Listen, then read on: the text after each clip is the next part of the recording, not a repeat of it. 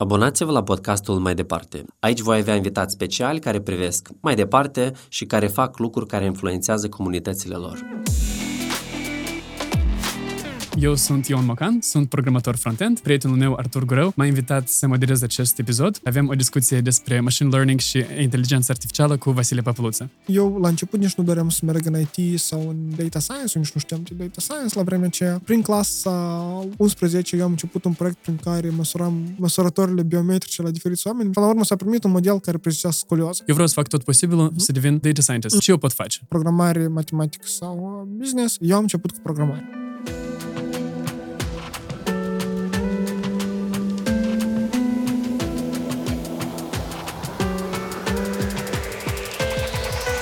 Bună ziua și bine v-am găsit la o nouă ediție a podcastului Mai Departe. Eu sunt Ion Mocan, sunt programator frontend și prietenul meu, Artur Gureu, m-a invitat să moderez acest episod. Sper că îl veți savura, fiindcă avem o discuție despre machine learning și inteligență artificială cu Vasile Papuluță.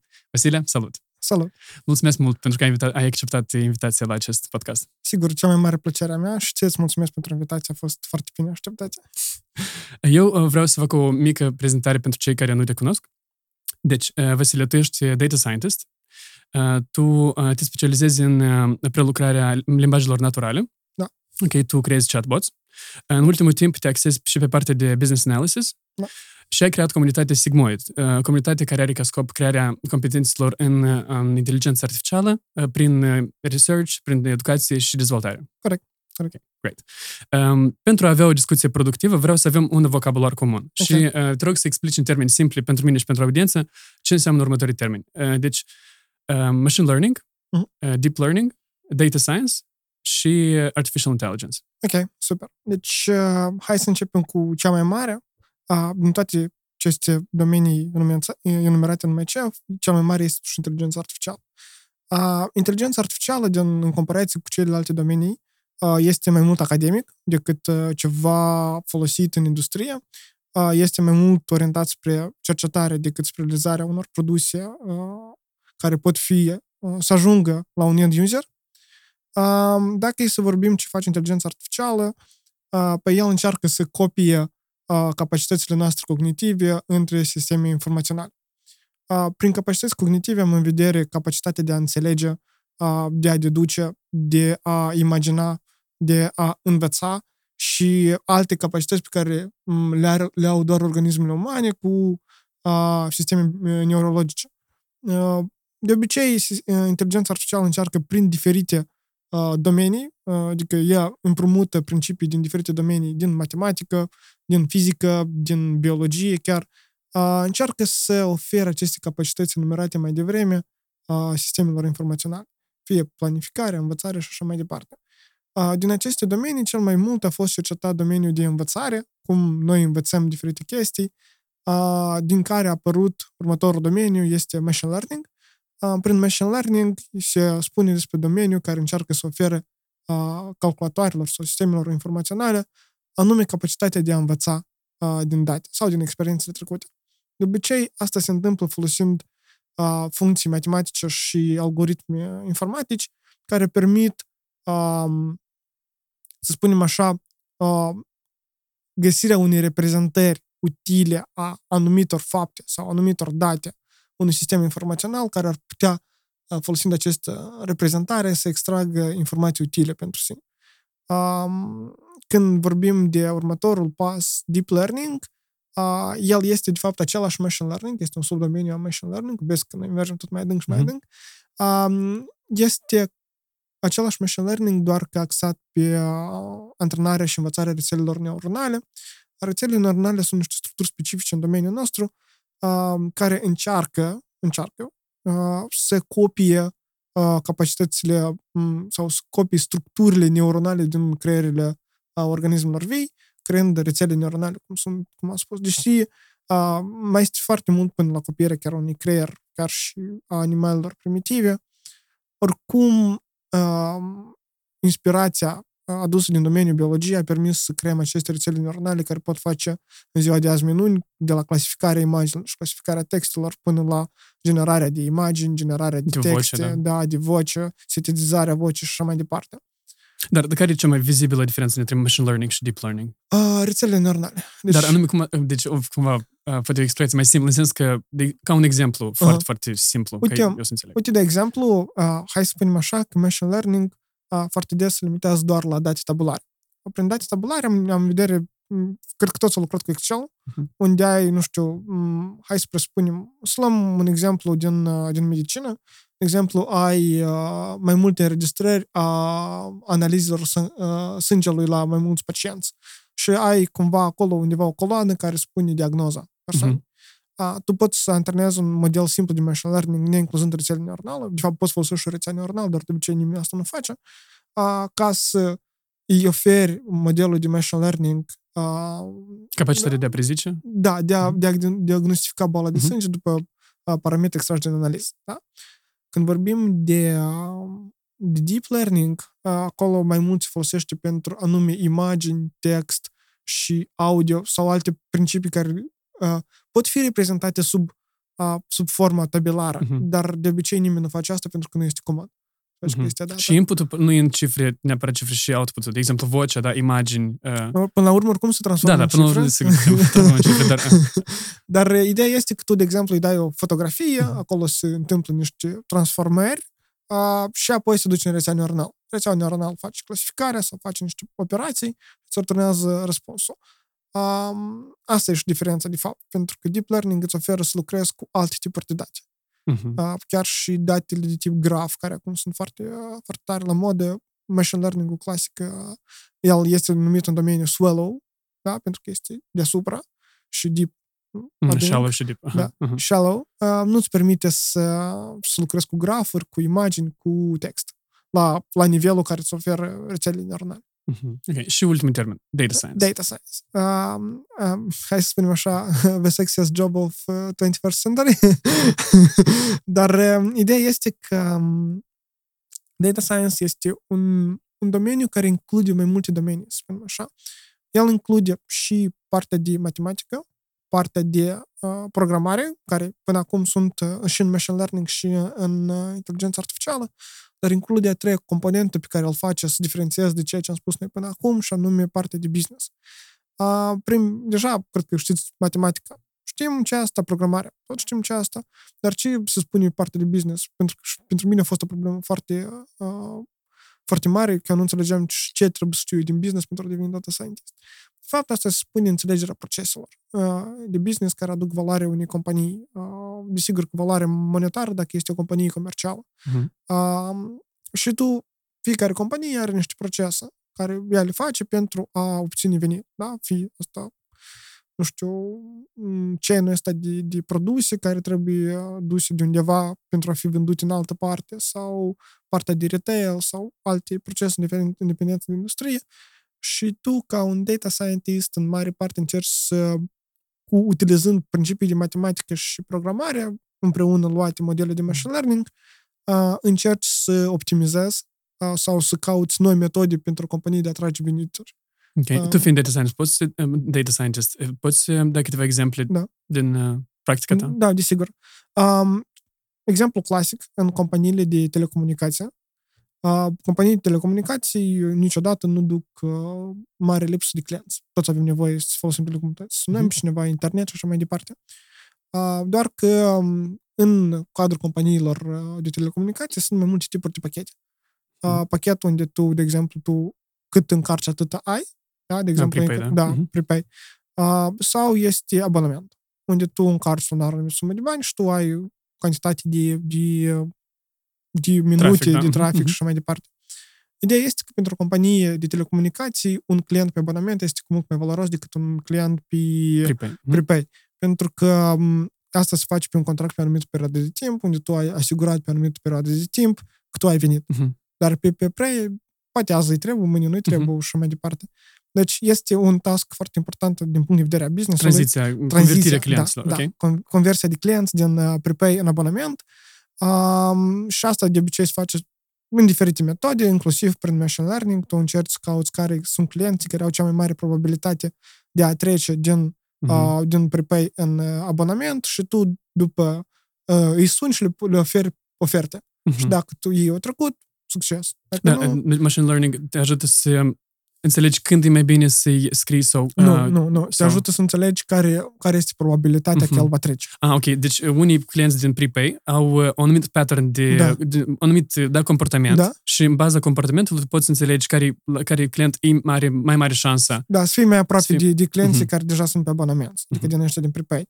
Ok. Acolo chiar să faci niște grafice speciale care permit, de exemplu, tu ai, ai, ai o, o, o sumedenie de clienți, da? Foarte mulți Mhm. clienți, să spunem așa, o populație. Uh, tu prezici pentru fiecare cu un model de machine learning probabilitatea că el să treacă la abonament. Sortezi după probabilitatea, da? Așa un fel de Mhm. grafică, așa. Um, după ce tu ai făcut, tu iei din ăștia 20, de exemplu, un număr care tu ești, care mm, centrul tău de call, call center este gata să sune, da? Mhm. Poate fizic să sune. Tu iei persoanele astea și le suni, pentru că au cea mai mare probabilitate. Și deja vezi care este con- rata ta de conversie în abonament, de fapt. Um, Alte exemplu, tot din telecomunicații, este ciornul. Ciornul este atunci când, o companie, când un client pleacă de la companie. Asta este în orice business, de fapt, până la Mhm. urmă. Uh, Dar ideea este că dacă persoana pleacă de la tine, păi nu-ți mai aduce venit. Ceea ce este important ca tu să păstrezi acel client.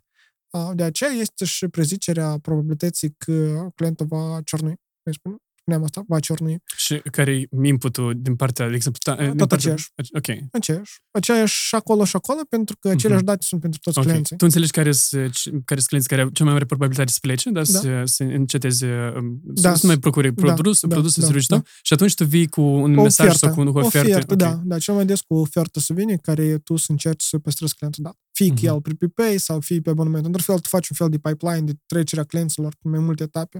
Din churn încerci să-l treci pe, măcar pe prepay și deja pe prepay, de pe prepay încerci să-l treci pe abonament. Mhm. Ok.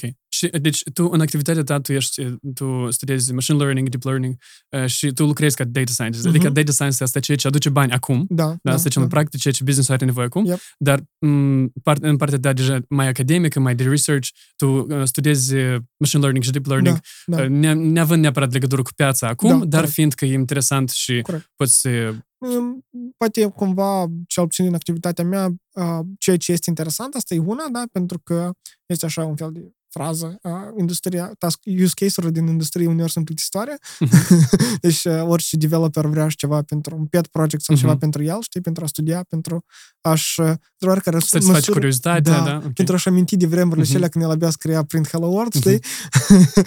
uh, și descoperea chestii noi.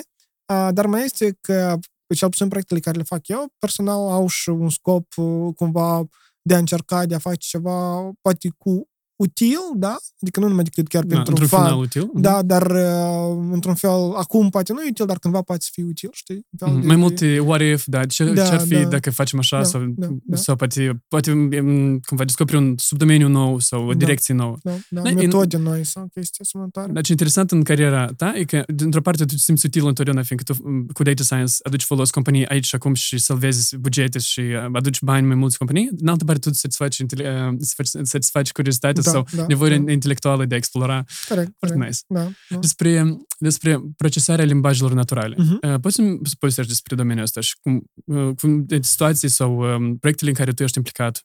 Ok. Um, deci, dacă e să spunem așa, m, procesarea limbajului natural este o ramură a inteligenței artificiale, anume a inteligenței artificiale. Um, el încearcă să oferă, deci, din câte înțeles deja, inteligența artificială mereu încearcă să ofere capacități cognitive Mhm. calculatorului, uh, încearcă să ofere capacitatea de a înțelege limbajul natural. Prin limbaj natural am în vedere limbajul care îl vorbim noi. Pentru că există limbaje naturale, dar există și limbaje um, hai să spunem așa, mai stricte, da? de exemplu, ca limbajele de programare, Mhm.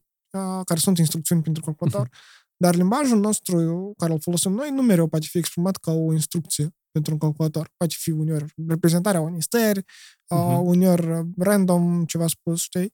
Uh, și cumva este problematic pentru un um, calculator să înțeleagă aceste date nestructurate, pentru că limbajul nostru este destul de nestructurat. Uh, și de obicei uh, se încearcă oferirea capacităților de a înțelege. Asta de obicei se face prin clasificarea textului, de exemplu, clasificarea review-urilor la un film sau la un anumit local pe bune, negative sau pozitive și așa mai departe, neutrale. Uh, alt use case este generarea de text, ce și eu din când în când mă ocup, uh, încerc să faci ca chatbotul să, sau sistema să poată genera text, fie ca răspuns la o întrebare, uh, fiecare generarea unui, uh, nu știu, unui hint sau uh, generarea chiar a eseie, gărți și așa mai departe. Uh, alte use case-uri sunt uh, sumarizarea textului, da, de exemplu, tu iei o carte și o sumarizezi la o pagină, două, uh-huh. știi, de exemplu, asta ar fi foarte util în anii de școală. util și nu util, asta e altă discuție. Adică, în, timpul, în timpul lecturii, creierul are anumite procese care îți generează alte da, idei, da? da Fiindcă Eminescu da. era spus fraza asta, că în timpul, în timpul lecturii, creierul tău e un laborator care da, generează da, idei. Sunt, da, da, da, dar, dar pentru, pentru, doar pentru cumva nugget așa un, un, un un foarte bun rezumat, da? Că tu da. să nu pierzi ori întregi, dar e minunat. Da, da. Și vreo 10 ani în urmă, Samlai, uh, 10 ani în urmă, Yahoo a cumpărat uh, un uh, startup fondat de un uh, tânăr de 19 mm. ani, care se numea Samlai, uh, mm-hmm. care, care făcea chiar um, rezumat la știri. Mm-hmm. Și atunci a fost mare vâlvă că, wow, uh, un băiat de 18-19 ani a uh, creat uh-huh. startup-ul ăsta și a fost cumpărat de 10 milioane de dolari de Yahoo. But anyway, da, deci asta e un exemplu da, de un sumarizare exemplu. textului. Um, altele, exemplu, sentiment analysis. Asta e să extragi din uh, textele scrise de perețele socializare sau în alte contexte uh-huh. sentimentul persoanei, de cum ea se simte, uh-huh. ce încărcătură emoțională are acest Asta poate preveni text. suicidul, de exemplu. Da, da, uh-huh. de exemplu, chiar un case care l-am creat eu. Um, deci, cumva, e că acestea sunt de bază, principalele capacități din NLP. Uh, proiectul cel mai important al meu, cred că, nu doar pe NLP, dar și în general pe care l-am făcut eu până, până acum, a fost uh, un chatbot um, care avea scopul de a fi un fel de psiholog virtual. A fost uh, o rugăminte a unei persoane care taman făcea teza de master um, și m-a rugat să o ajut cu use case dat. Asta eu am văzut ca cumva o provocare interesantă, pentru că eu, uh, fiind încă la licență, cumva să faci teza de master. Este interesant, știi? Uh, și în plus, use case-uri din, din industrie mă cam plictisau. Mm. Uh, și noi am făcut uh, atunci, am făcut modulul de generare a textului care putea să genereze răspunsuri și am făcut un modul de uh, clasificare a textelor pe încărcături emoționale uh, într-un cumva psiho, chatbotul cel trebuie să prevină oamenii să facă suicid sau stări negative, să le, să le amelioreze sau cumva să ajute persoanele să treacă peste asta. Și noi, eu atunci am făcut așa, am scrăpit uh, prin scraping, am în vedere da, extragerea datelor. Da. datele din, din diferite pagini web da, sau da, de pe internet, da, așa? Da, da. De pe Reddit, pe diferite subreddit-uri. Atunci erau subreddit-uri pe anxietate, pe bullying, PTSD și alte cazuri. Mm-hmm. Erau șapte clase, mi se pare că. Și am mai luat în consider de date care aveau texte obișnuite. Am creat un clasificator care putea să clasifice mesajele pe, pe chestii, pe diferite stări emoționale mm-hmm. și deja am mai creat și un modul care putea să genereze text pe bază la dialoguri. A, cumva combinând chestiile date, noi am creat un uh, chatbot care putea să identifice starea emoțională a persoanei și în caz că identifica ceva normal, îi scria un mesaj de încurajare definit, predefinit. Cumva nu era generat de, uh, de chatbot, era uh-huh. nume predefinit. Și cumva acele mesaje, în potențial, ar putea fi schimbate cu ceva sfaturi profesioniste uh-huh. uh, unui psiholog, știi? Um, sau se poate adăugat alt business logic. Dar ideea era că chatbotul putea să comunice liber cu orice temă, aproape orice temă cu, cu tine, dar în același timp putea să, să găsească pattern și uh, uh, stările tale emoționale negative pentru a preveni suicidul sau acte de bullying și așa mai departe. So, uh, lucrarea a avut cea mai mare notă în anul cel tezele de master. Versie. Dar în cadrul lucrării am fost doar ca consultant. Și pe mine mai am să scriu. Modestie. Um, vreau să te întreb, cum tu ai, care a fost calea ta? Cum tu ai devenit data scientist? Uh-huh. Care a fost când, cu ce ai început, care au fost primele, nu știu, primele care sunt primele materiale pe care le-ai citit și okay. cum, cum, arăt, cum arată calea ta? Yep. Uh, deci, uh, să spunem așa, eu la început nici nu doream să merg în IT sau în data science, nici nu știam ce data science la vremea aceea. Asta s-a început prin clasa 10-11, cred că. Uh, eu, uh, clasa 10, mi se pare că eu încă am 5 ani de programare sau încă clasa 10. Uh, la sfârșitul clasei, la mijlocul clasei 10, cumva noi cu clasa am mers la o prezentare la Academy Plus Moldova, mi se pare că atunci erau, atunci abia începeau să se dezvolte cu cursurile lor de programare pe, pe C și așa mai departe. Și mie mi-a plăcut chestia dată. Până atunci eu știam Pascalul. Mie în clasa 10 prima dată mi s-a prins scriu niște linii Pascal și ceva mergea. deci cumva entuziasmul apărea, dar cumva din, din păcate nu am putut să, să frecventez cursurile date pentru că trăiam în afara orașului atunci. Um, dar niște colegi au mers la cursuri și o colegă, o colega mea de bancă, într-o zi mi-a arătat ce asta C++. Și eu, um, de ce tot pot asta să fac, știi? Adică nu e așa de complicat. Și eu cumva pe, pe YouTube, eu eram deja obișnuit să învăț singur multe, multe chestii, pentru că făceam asta în biologie și chimie până atunci. Uh, am început să învăț C++, am învățat în, asta s-a întâmplat cam în primăvară, uh, da, cam, cam, da, 5 ani în urmă, aproape 5 ani în urmă. Uh, de curs primăvară am învățat C++, prima am încercat Java, Java nu prea mi-a plăcut, dar Python m-a atras foarte tare, mai ales că eu citeam deja că faptul că Python este folosit inteligență artificială, ce și pe mine foarte mult mă interesa în partea de programare, pentru că asta, la vremea aceea, putea foarte bine combinat cu biologia și chimie, care era domeniul meu Deci de interesul bază. tău față de inteligența artificială a apărut din biologie da, și chimie. biologie și chimie, Mhm. pentru că eu știam deja cum, cam cum lucrează creierul uman, eu știam ce sunt neuroni, adică că, cumva, adică desigur că la un nivel destul de primitiv Ok. știam cum lucrează creierul, dar uh, pentru mine atunci era wow. um, și cumva am început în vara aceea să învăț uh, după clasa 10, da, după clasa 10, uh, învățam foarte mult, uh, stăteam toate zilele uh, în fața calculatorului și că rezolvam probleme, culegeri de probleme de programare în Python. Uh, După ce am făcut chestia asta, am încercat ceva programare web, dar nu prea m-a atras, mai ales, nu știu, at least mie nu-mi place front-end, știi, asta e cumva părerea mea. Um, și uh, după, după o perioadă am cumpărat primul meu curs, nu, cum l-am cumpărat, am accesat primul curs de pe Udacity, pe Machine Learning, n-am înțeles nimic din dânsul, pentru că eram încă novice și nu știam matematica cam nimic, de acolo se povestea foarte mult și matematică, asta era prin clasa 11 dar deja știam cât de cât să scriu niște modele, da? să le antrenez cât de cât. Um, prin clasa 11 eu am început un proiect prin care măsuram uh, măsurătorile biometrice la diferiți oameni, și posibil și puțin te măsurat. Probabil, Uh, da. da um, măsuram lungimea mâinii, lungimea picioarelor, înălțimea și așa mai departe, pentru că vreau să creez un model de machine learning care să prezică niște boli. Și, uh, până la urmă s-a primit un model care prezicea scolioză Ah, uh, pe baza măsurătorilor date. Dar uh, în decursul realizării proiectului dat, l-am făcut undeva un an proiectul dat, uh, eu am înțeles că eu am- am nevoie de a îmbunătăți skill-urile în uh, machine learning, pentru că făceam foarte multe chestii la ghiceal, mhm. cumva. Am cumpărat în clasa 12, în vacanța de iarnă, un curs de machine learning de pe Udemy, uh, Machine Learning from A to Z. Și nu am trecut jumătate de an. jumătate. de an. Jumătate de an, el nu, nu, nu avem timp pentru el, cumva acolo erau alte chestii, uh, probleme. Uh, dar când am venit vara și am scăpat de bac, de chestii trei, am fost uh, în vacanță, când am venit de vacanță, în iulie am început să stau în fiecare zi și să fac cursul cealaltă. Uh, cumva, paralel cu realizarea cursului, eu duceam și pagina mea de Instagram unde publicam materiale de uh, cum, cum eu învăț calea mea de data scientist, știi, cum grafice diferite, explicam diferite principii pe care singur le învățam atunci, știi, cumva asta pe mine m-a ajutat asta și până acum mă ajută când eu învăț, învăț niște principii noi în domeniul meu, eu scriu un articol pe chestia dată pentru a fortifica cunoștințele în domeniul dat. Uh, și cumva asta mi-a permis și un fel de personal branding să, să apară cu timpul, dar și am înțeles că eu știu deja destul de bine cumva la universitate, când am intrat în întâi deja știam Python destul de bine și machine learning la fel și partea de matematică. Uh, cu timpul a fost că învă- uh, am terminat cursul cealaltă, am început alt curs pe YouTube, am trecut și pe cealaltă și cumva am început deja să mă orientez la cărți, dar nu cu mare succes la început.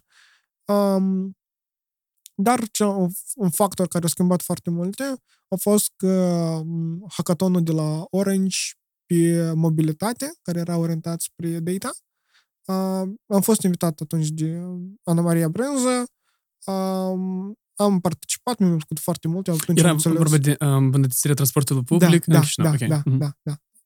Uh, atunci încă cu foarte multe nu puteam face, dar uh, mie mi-a plăcut să stau tot noaptea să lucrez cu datele, știi, cumva nici n-am dormit atunci uh, tot noaptea, ce puteți să mă găsesc dimineața la prezentare acolo undeva mort jos. dar ideea este că mie mi-a plăcut ceea ce am făcut, chiar dacă n-am făcut cel mai calitativ chestia, Uh, și eu cumva cum cunoștință cu o persoană care pe mine m-a ajutat foarte mult în decursul căile mele în industrie, a fost Tatiana Gălca. Um, ea m-a ajutat să obțin primul meu internship am, la Orange Systems, am primit internship la Orange Systems, am făcut două luni internship. Atunci ei nu aveau poziții, dar uh, taman am intrat și în carantină în perioada aceea, trei luni. uh, În acele trei luni eu făceam diferite experimente, am început să citesc uh, o carte foarte minunată, uh, Artificial Intelligence, The Modern Approach, eu, eu scot cartea asta Biblia Inteligenței Artificiale, uh, făceam ceva practică și când cam s-a terminat uh, carantina, cam în iunie, atunci mie mi s-a făcut oferta de a intra la Orange Systems. Uh, la Orange am lucrat uh, timp de 13 luni și după asta, cam vreo 8 luni urmă, am făcut uh, shift-ul de la Orange la Amdaris. La moment lucrez la Amdaris ca data scientist um, și pe lângă asta deja și conduc organizația Sigmoid, care tot mi-a permis să dezvolt, mă dezvolt în cariera asta de data science cumva.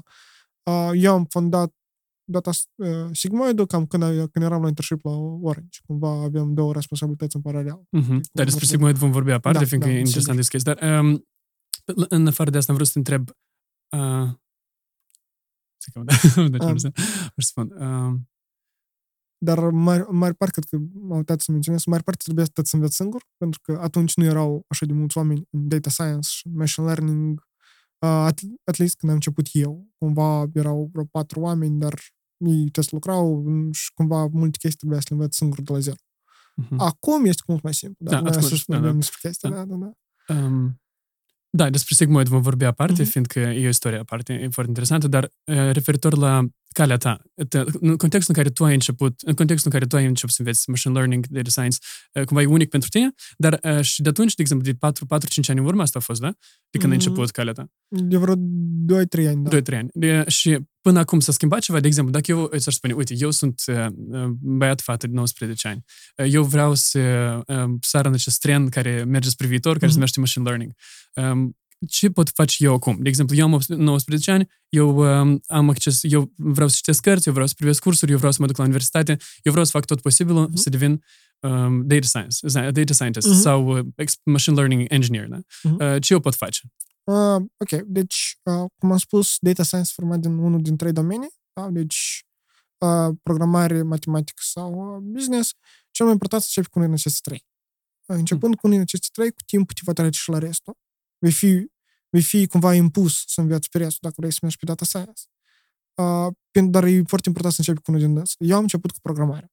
Cum am început programarea, am făcut matematică și am făcut business. Uh, dacă începi cu business, e mai greu pentru că mai mult timp e să faci un uh-huh. business analyst decât un programist. Pentru că sunt alte principii de învățat și frumos să fie mai greu trecerea. Cel mai bine să începi cu programare. Începi să înveți Python. Uh, pentru a deveni destul de stabil în Python, dacă faci multă, multă practică, într-un an, doi, uh, ai destul de cunoștință ca să treci la următoarea etapă și la învăța mm-hmm. machine learning. Când tu spui practică, tu ai în vedere exerciții, tu ai în vedere practică la compania pro... IT? Nu, uh, nu, nu, nu, nu. Practică, nu. practică, eu spun uh, exerciții, culegeri de probleme, să dezvolți o logică de programare, o înțelegere a limbajului, uh, adică să știi cum limbajul se comportă, să știi uh, fiecare, uh, spunem așa, mofta limbajului, uh, un exemplu foarte bun când, când, când să știți că ați ajuns la un nivel destul de înalt este că dacă tu citești dacă tu te cerți cu aplicația în care tu scrii Python.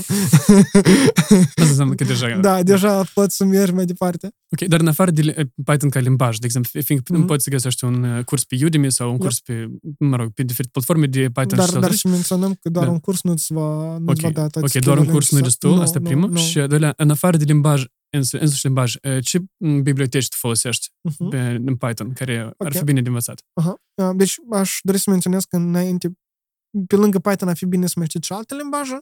Dar că, ca primul limbaj Python da, e bun? Da, sau? Python e bun. Da, okay. Python e Dar după da. Python ce ai recomanda? Uh, ar fi foarte bine să știți SQL, pentru că lucrez totuși cu bază uh-huh. de date, lucrez cu date. Uh, și ar fi bine să știi unul sau două limbaje de backend, fie asta Java, fie asta C Sharp. Ok da? pentru că oricum majoritatea aplicațiilor cam în, aplicații, cam în limbajele astea scris, știi? De backend. Pentru că tu foarte mult interacționezi cu backend mai degrabă. Um, dacă e să um, revenim la ce spuneam eu... am întrebat de biblioteci, biblioteci Python, da. Da, da, uh-huh. da. Deci, uh, mare parte folosești, uh, noi numim asta cei patru călăreți ai apocalipsei, uh, NumPy, Pandas, Matplotlib și Seaborn. NumPy este pentru lucru cu vectori și cu matrici, ceea ce reprezentare de baza datelor. Pandas e un fel de Excel în Python care îți permite să lucrezi cu tabele și serii numerici și foarte multe operații statistice să le faci. Matplotlib și Seaborn sunt două, două biblioteci pentru realizarea graficilor. Cumva Matplotlib, Seaborn stă peste Matplotlib. Cumva uh-huh. Seaborn e scris în Matplotlib. Um, mai departe, deja urmează scikit-learn pentru realizarea modelelor de machine learning.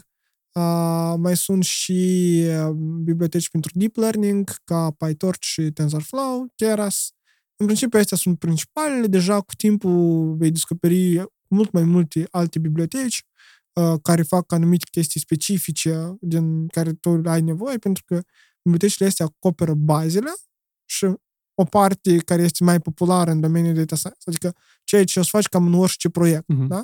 Dar sunt chestii care vor fi de la proiect la proiect, care nu sunt atât de populare sau de la caz la caz. Și cumva, oricum, oamenii fac biblioteci pentru chestiile astea, cum facem, de exemplu, și noi la Sigmoid, facem biblioteci pentru cazuri excepție, știi, unde tu oricum ai nevoie de ceva care să nu scrii tu 20 de linii sau 50 de linii de cod, dar scris 3 de undeva sau ceva asemănător. Uh-huh. Da, să nu reinventezi roata. Uh-huh.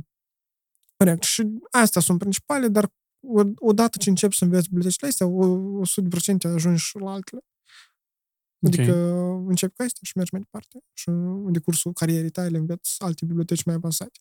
Mm, și despre practica, tu ai spus, exerciții, exerciții. Mm. Referitor la ideea asta de pet proiecte, da? Că mm. e mai bine să înveți pe, pe proiect, nu da. pur și simplu să înveți teoria. Um, ca sursă de idei pentru pet proiect, care le folosi? De exemplu, ai intrat pe um, ai intrat pe vreo platformă care are multe case, multe, multe, multe descri- pet proiecte descrise mm. sau idei de pet proiecte sau cum tu ai mm. sugera să Ide- facem pet, pet proiecte? Um, um, când, când înveți, când abia începi să înveți machine learning, e foarte important să poți face modele de machine learning. Uh, de asta recomand Kaggle. Uh, este o platformă unde are o sumedenie de seturi de date pe care poți să experimentezi pe diferite domenii, pe toate domeniile care vrei. Astronomie, uh, nu știu, medicină, medicină Transport imobil, public. da, și mai departe. Deci poți să alegi pasiunea ta și să lucrezi pe seturile legate de pasiunea ta. Știi, cumva, când faci cu pasiune, merge mai bine. A, după ce te înveți să faci pe Kaggle, poți să încerci competițiile de pe Kaggle, pentru că acolo deja este concurență și poți să fii mai motivat să faci niște chestii. Referitor la proiecte, sincer, niciodată nu am găsit să fac anumite proiecte pe data science, trebuie să recunosc că acum am început în ultimul timp, pentru că știi cum vorbeam mai devreme, că industria asta e unul, dar mai vrei să faci ceva uh-huh. și mhm. pentru suflet, uh, cumva cel mai bine este să rezolvi propriile tale probleme. Ai o problemă care tu, care când te interesează, te doare sau nu-ți place. Sau, sau dacă pierzi prea mult timp pentru sau ceva. Sau pierzi foarte mult timp, ok, ați pierdut mai mult timp scriind codul pentru automatiza chestia dată, dar oricum ați fi un proiect. termen lung, da, da dar... și proiecte în portfolio tot. E. Da, da, și un proiect pentru portfolio. Sau uh, cel mai bine să găsești o problemă sau ceva ce te interesează anume pe tine, știi? Pentru că să meargă mult mai bine decât tu să găsești un proiect pe un site scris, nu știu, într-un hindus sau mai bine fă ce îți place, știi, și rezolvă problema ta, știi, sau acelor din jur. Uh-huh. Am vorbit despre mm, partea de Python și de mm. programare, din acești trei, mm-hmm. din uh, business, uh, business, anal- uh, business analysis, uh, matematică și Python. Referitor la matematică, ai menționat puțin, aș vrea să vorbim mai mult despre asta. Tu uh, foarte bine știi matematica. Cum tu ai învățat-o? Uh, tu erai întotdeauna bun la matematică, tu la școală făceai?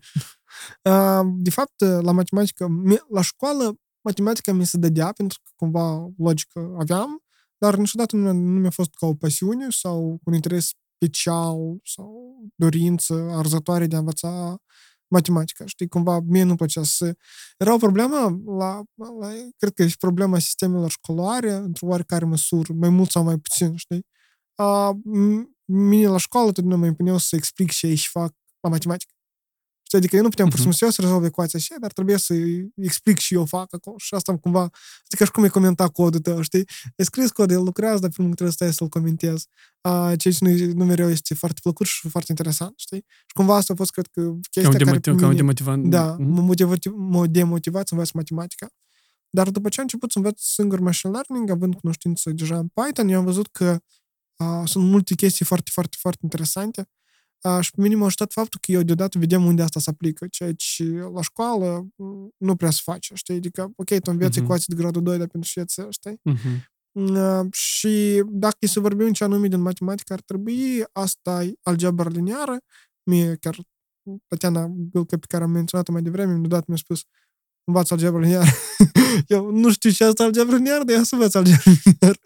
Uh, pentru că știam că este nevoie știi? Cumva am avut motivația de a învăța. Și pe urmă am înțeles unde tot asta se folosește.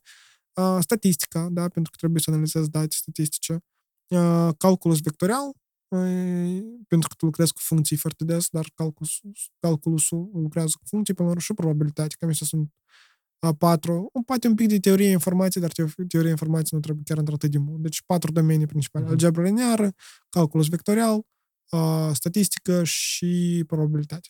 Astea sunt patru. Pur și simplu gu- googlești și ca prima sursă, sau tu ai vrea să recomanzi da, de câteva da. surse? Re- recomand cartea Mathematics for Machine Learning.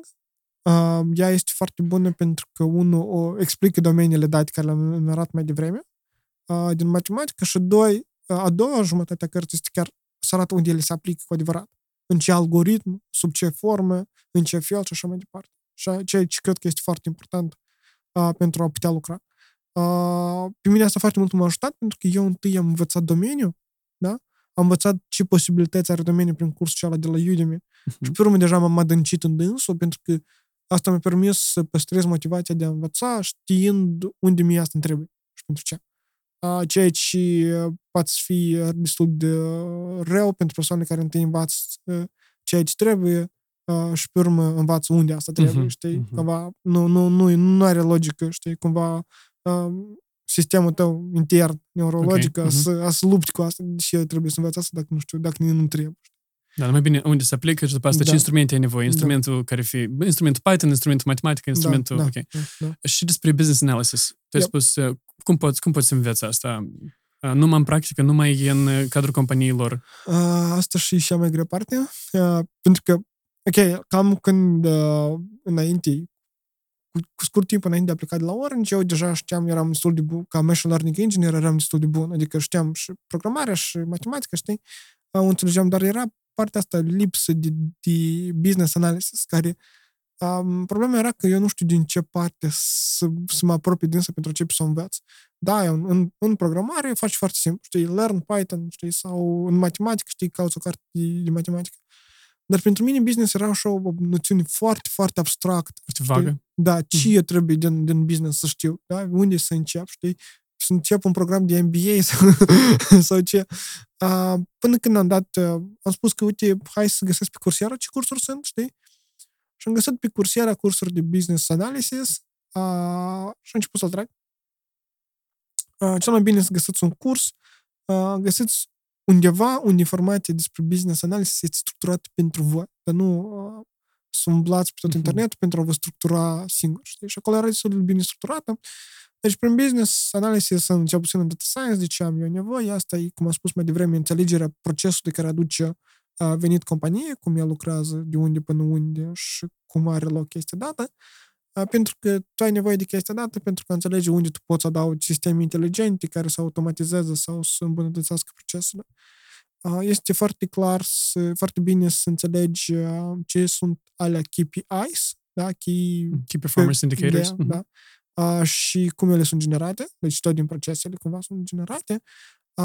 Uh, încă chestii importante, um, așa, cerințele, uh, cerințele de business, pentru că orice proiect tehnic, până la urmă, are în spate niște cerințe de business, știi?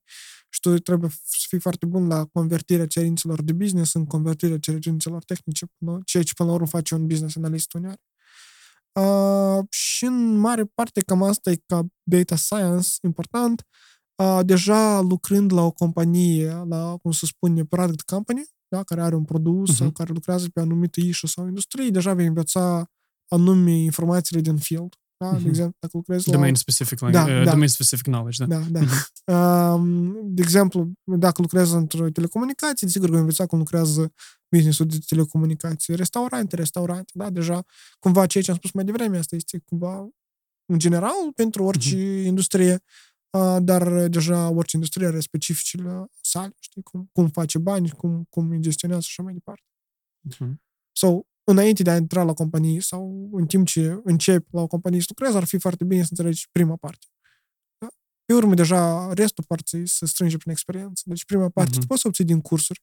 A Mhm. doua parte, deja, ori cărți de specialitate, ori chiar lucru adevărat. Ah, ok. Deci ca principiul Pareto, da? Când uh, în orice domeniu tu ai nevoie de 20% de informații care o aplici în 80% de Mhm. cazuri, Da. dar restul 80% de informații o aduni în Când- timp, în, în ok, Da. în, deja în cel, celelalte 20%. Da, da, da, da. Ok.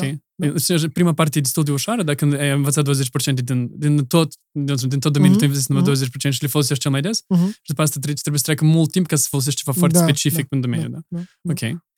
Despre Sigmoid. Uh, Mm. tu ai spus că atunci când erai la Orange, tu ai pornit Când, Sigmoid? când am Când, uh, O leac mai devreme de a intra în, de a intra la internship, dar cam când am început sau în timpul internship-ului la Orange, pe anume pe 4 februarie, uh, am fondat, uh, a fost fondat Sigmoid. da, recent voi ați împlinit 2 ani. Da. Ok. Uh, cum a apărut ideea? Tu uh, simțeai că nu există vreo comunitate în care pur și simplu să vină entuziaști ca să învețe machine learning Mm. sau tot ce ține de inteligență artificială și domeniul, da? E un pic mai, mai complex. Um, deci eu cumva de mic doream să fiu om de știință.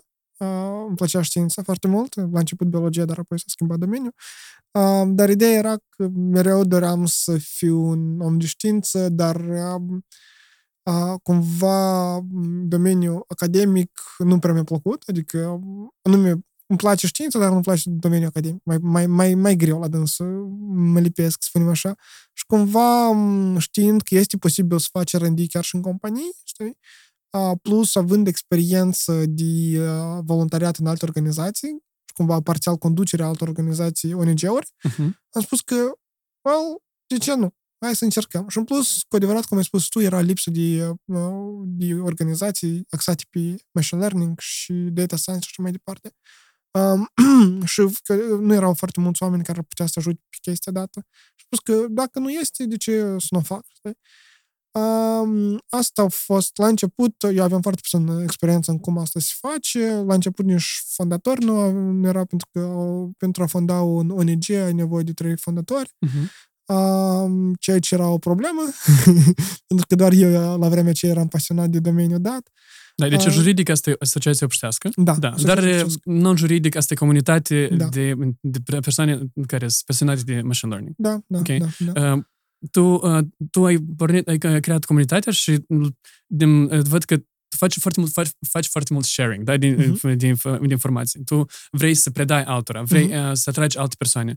De, de unde tu ai dorința asta de a... Adică nu, nu, eu nu spun că nu, eu nu spun că nu ceva, e ceva care rar întâlnești, da? Mhm. Sunt, sunt, eu știu dar știm persoane care eu iubesc să fac și knowledge sharing și mie îmi place asta să fac. Mhm, da. Dar de unde tu um, ai atâta dorință? Fiindcă tu ești primul, practic, care a făcut comunitate în care să um, învețe pe alții machine learning. Da, da. Um, care a fost motivația? Tu ai simțit că mai mulți oameni trebuie să știe despre asta, că asta e viitorul? Cred că, cred că asta e cumva genetic s-o transmis, pentru că mama mea a fost profesor de clasele primare și cumva mereu am avut uh, tendința de a învăța pe alții și de a ajuta chiar și la școală, cumva explicam colegilor mei temele de la biologie sau de la chimie, cumva asta era mereu în mine, știi, cumva, nu că a apărut brusc de undeva, s-a transmis Mhm, genetic, mhm. presupun, știi.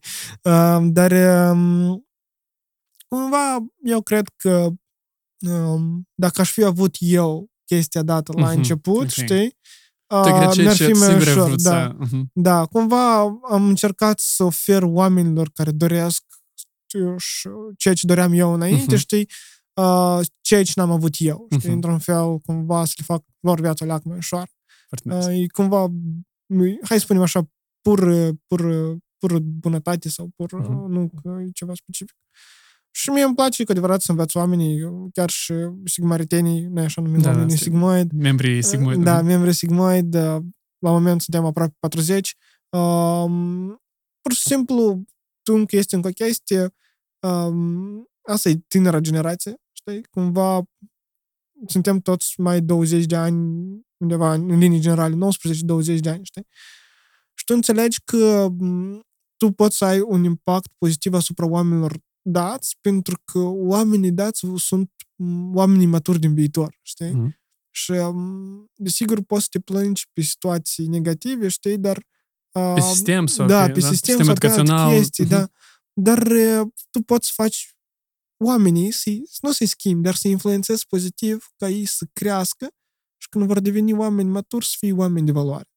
Știi? Pentru că pe urmă o să cresc și eu mare și o să am de trăit în țara asta, știi? A, Copiii o să aibă de trăit în țara asta, știi? Și eu m, voi trăi în mediul dat și eu doresc ca mediul dat să fie cât mai pozitiv, știi? Pentru că nu vrei să fii nervos sau nu vrei copiii tăi să, să suferi sau ceva de Mhm. uh-huh. știi? Este o investiție pe termen lung. Da, un fel de investiții pe termen lung și cumva eu am înțeles că eu pot să ajut uh, oamenii să devină versiuni mai bune a, a lor prin, prin această organizație și cam asta și încercăm să facem. Învățăm skill-urile tehnice, da, de exemplu, dacă să vorbim de departamentul tehnic, pentru că avem și departament de PR, și HR, și design, um, pe lângă cunoștințele tehnice, când spun tehnice, am în vedere în, în, în departamentul tehnic, în machine learning, da. dar am în vedere și în departamentul de HR, skill de recrutare, de management, uh, PR, ah, okay. scriere texte, știi? Tehnic din fiecare, uh-huh. din fiecare domeniu, știi?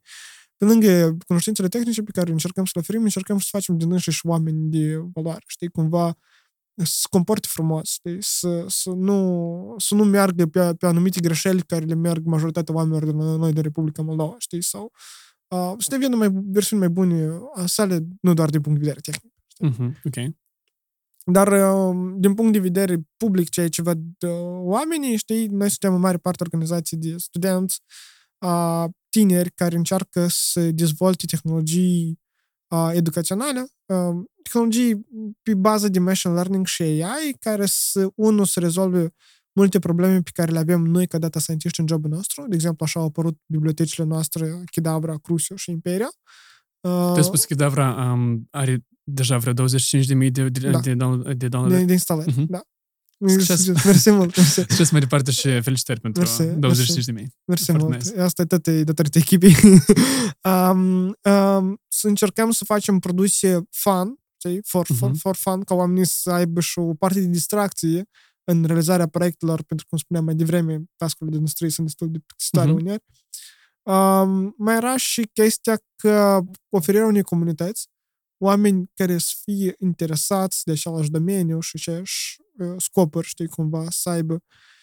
Și um, acum planificăm poate să trecem cu timpul la produse care vor avea utilizatori adevărați. Ok, iată asta vreau să întreb. Da. Tu vezi Sigmoid ca un, știi, ca spunem, o versiune moldovenească a Palo Alto Research Center, care în Palo Alto Research Center foarte multe tehnologii au fost create, care după asta au fost aplicate da, în diferite da. produse, Apple și alte, uh-huh. și produse, produsele altor companii. Uh-huh. Sau tu, tu vezi asta ca un Palo Alto Research Center care se întâmplă R&D, da, Research and Development, și după asta din, din, din Sigmoid vor ieși alte produse, sau tu vezi Sigmoid ca o uh, organizație care într-un final va deveni o organizație comercială, companie? Uh, mai degrabă um, R&D, da, okay. pentru că um, asta e cumva scopul final pentru a transforma cândva uh, într-o organizație de cercetare și dezvoltare.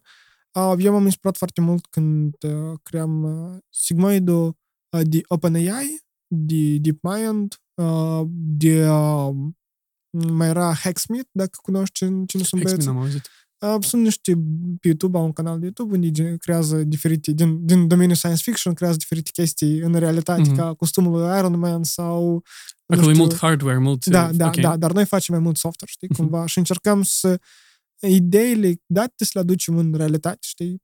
Poate uh, uneori facem tool pentru data scientist, dar uneori facem proiecte for fun destul de, destul de interesante. De exemplu, uh-huh. noi am făcut, băieții noștri au realizat o aplicație care poate să blureze logotipurile din video automat, știi? Și asta este destul de util pentru companiile care uh-huh. de știri, știi? Care uneori trebuie să blureze anumite logotipuri care să nu fie vizibile, știi? Sau... Da, și economisește da, foarte mult da, timp. Da, uh-huh. asta faci, se face automat, știi? Adică nu trebuie să stichine foarte mult. Și deja voi ați prezentat produsul ăsta la... N-am prezentat uh-huh. până când le facem pe intern, cumva, pentru că dacă, de exemplu, ne punem la moment hai să oferim produsele astea în utilizare companiilor, apar foarte multe chestii care o să ne încetinească, știi?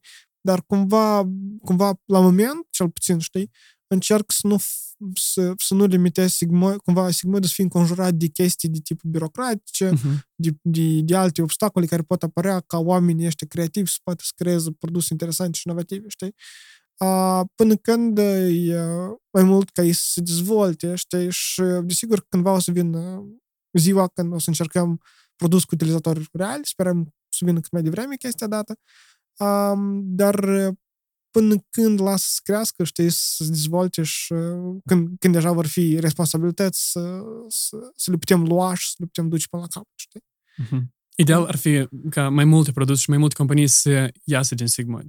Da? Într-un fel, da. Tu nu te vei supăra când, de exemplu, uh, o echipă din Sigmoid uh, uh-huh. se dezlipește de Sigmoid și spune că noi vrem să fim o companie aparte, sorry, noi, noi cu Sigmoid nu mai vrem să avem nimic, nimic de afaceri, pur și simplu vrem să facem un produs Aha.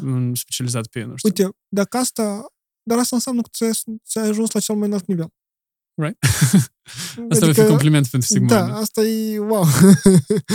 adică pentru că, până la urmă, cumva, cumva noi avem fenomenul ăsta, dar cu un pic mai, mai slab, când oamenii se angajează. Uh-huh. Știi, și, deja pleacă, că... și pleacă și mai puțin nu, nu, nu, nu, oamenii nu pleacă, uh-huh. nu pleacă, doar unii din ei, știi, cumva pot să ducă sau... Uh, dar eu niciodată nu m-am supărat pe oamenii care pleacă, zic mai știi, pentru că asta este alegere și asta este clar, că omul ăsta e veșnic într-o organizație tot viața lui, știi? Cumva au venit, au crescut, s-a dus, știi? Cumva, uh-huh. asta e ceva ok. Uh-huh. Dar ideea este că oamenii, sunt oameni care se angajează și rămân în organizație și participă deja când pot, cum pot și mai departe, dar uh, pentru unii asta e doar, știi cum, am venit, am învățat chestii, am făcut un job și cel mai probabil o să plec, știi? Dar asta e ceva normal, știi? Uh-huh. Pentru că dacă te uiți din alt punct de vedere, ca angajat eu tot pot așa face, știi? Cumva, și de asta n-ar trebui să mă supăr din punct de vedere ca conducător al organizației date. Okay. E ceva, un fenomen normal, știi? De asta cumva, it's ok, știi? It, it happens, știi? Um, n-ai, n-ai cum să controlezi chestia dată. Uh, referitor la unde să meargă Sigmoid, da, cel mai probabil uh, nu, nu o să mă supăr pentru că dacă Sigmoid devine un incubator de idei de, de AI, societate, societății o să fie chiar mai bine, știi? Cumva, asta uh-huh. e scopul. Uh, și în plus, mereu este ideea de procent. deci, uh, why not, știi? Adică cumva chiar sunt pentru ca cât mai multe idei interesante să apară din Sigma. Știi? Chiar și dacă nu le voi crea eu sau nu, le, nu, nu vor fi ideile mele sau nu, uh, poate nu voi avea direct nimic de la asta, um, at least știu că am făcut ceva de folos, știi? Și am ajutat niște persoane să se ridice la un nivel mai sus. Nice. Tu, orice persoană poate deveni stigmatarian sau care sau poate voi aveți criterii de selecție? Um, cum, poate, cum pot eu sau cum poate alte persoane okay. să devină? Uh, poate? Deci, uh, înainte, în perioada de creștere a Sigmoidului, cumva nu ne alentam foarte mult, știi? Cumva dacă era doar, doar o cerință, să dorești să faci ceva, știi? Să fii interesat și să fii, să dorești să realizezi, să înveți și așa mai departe.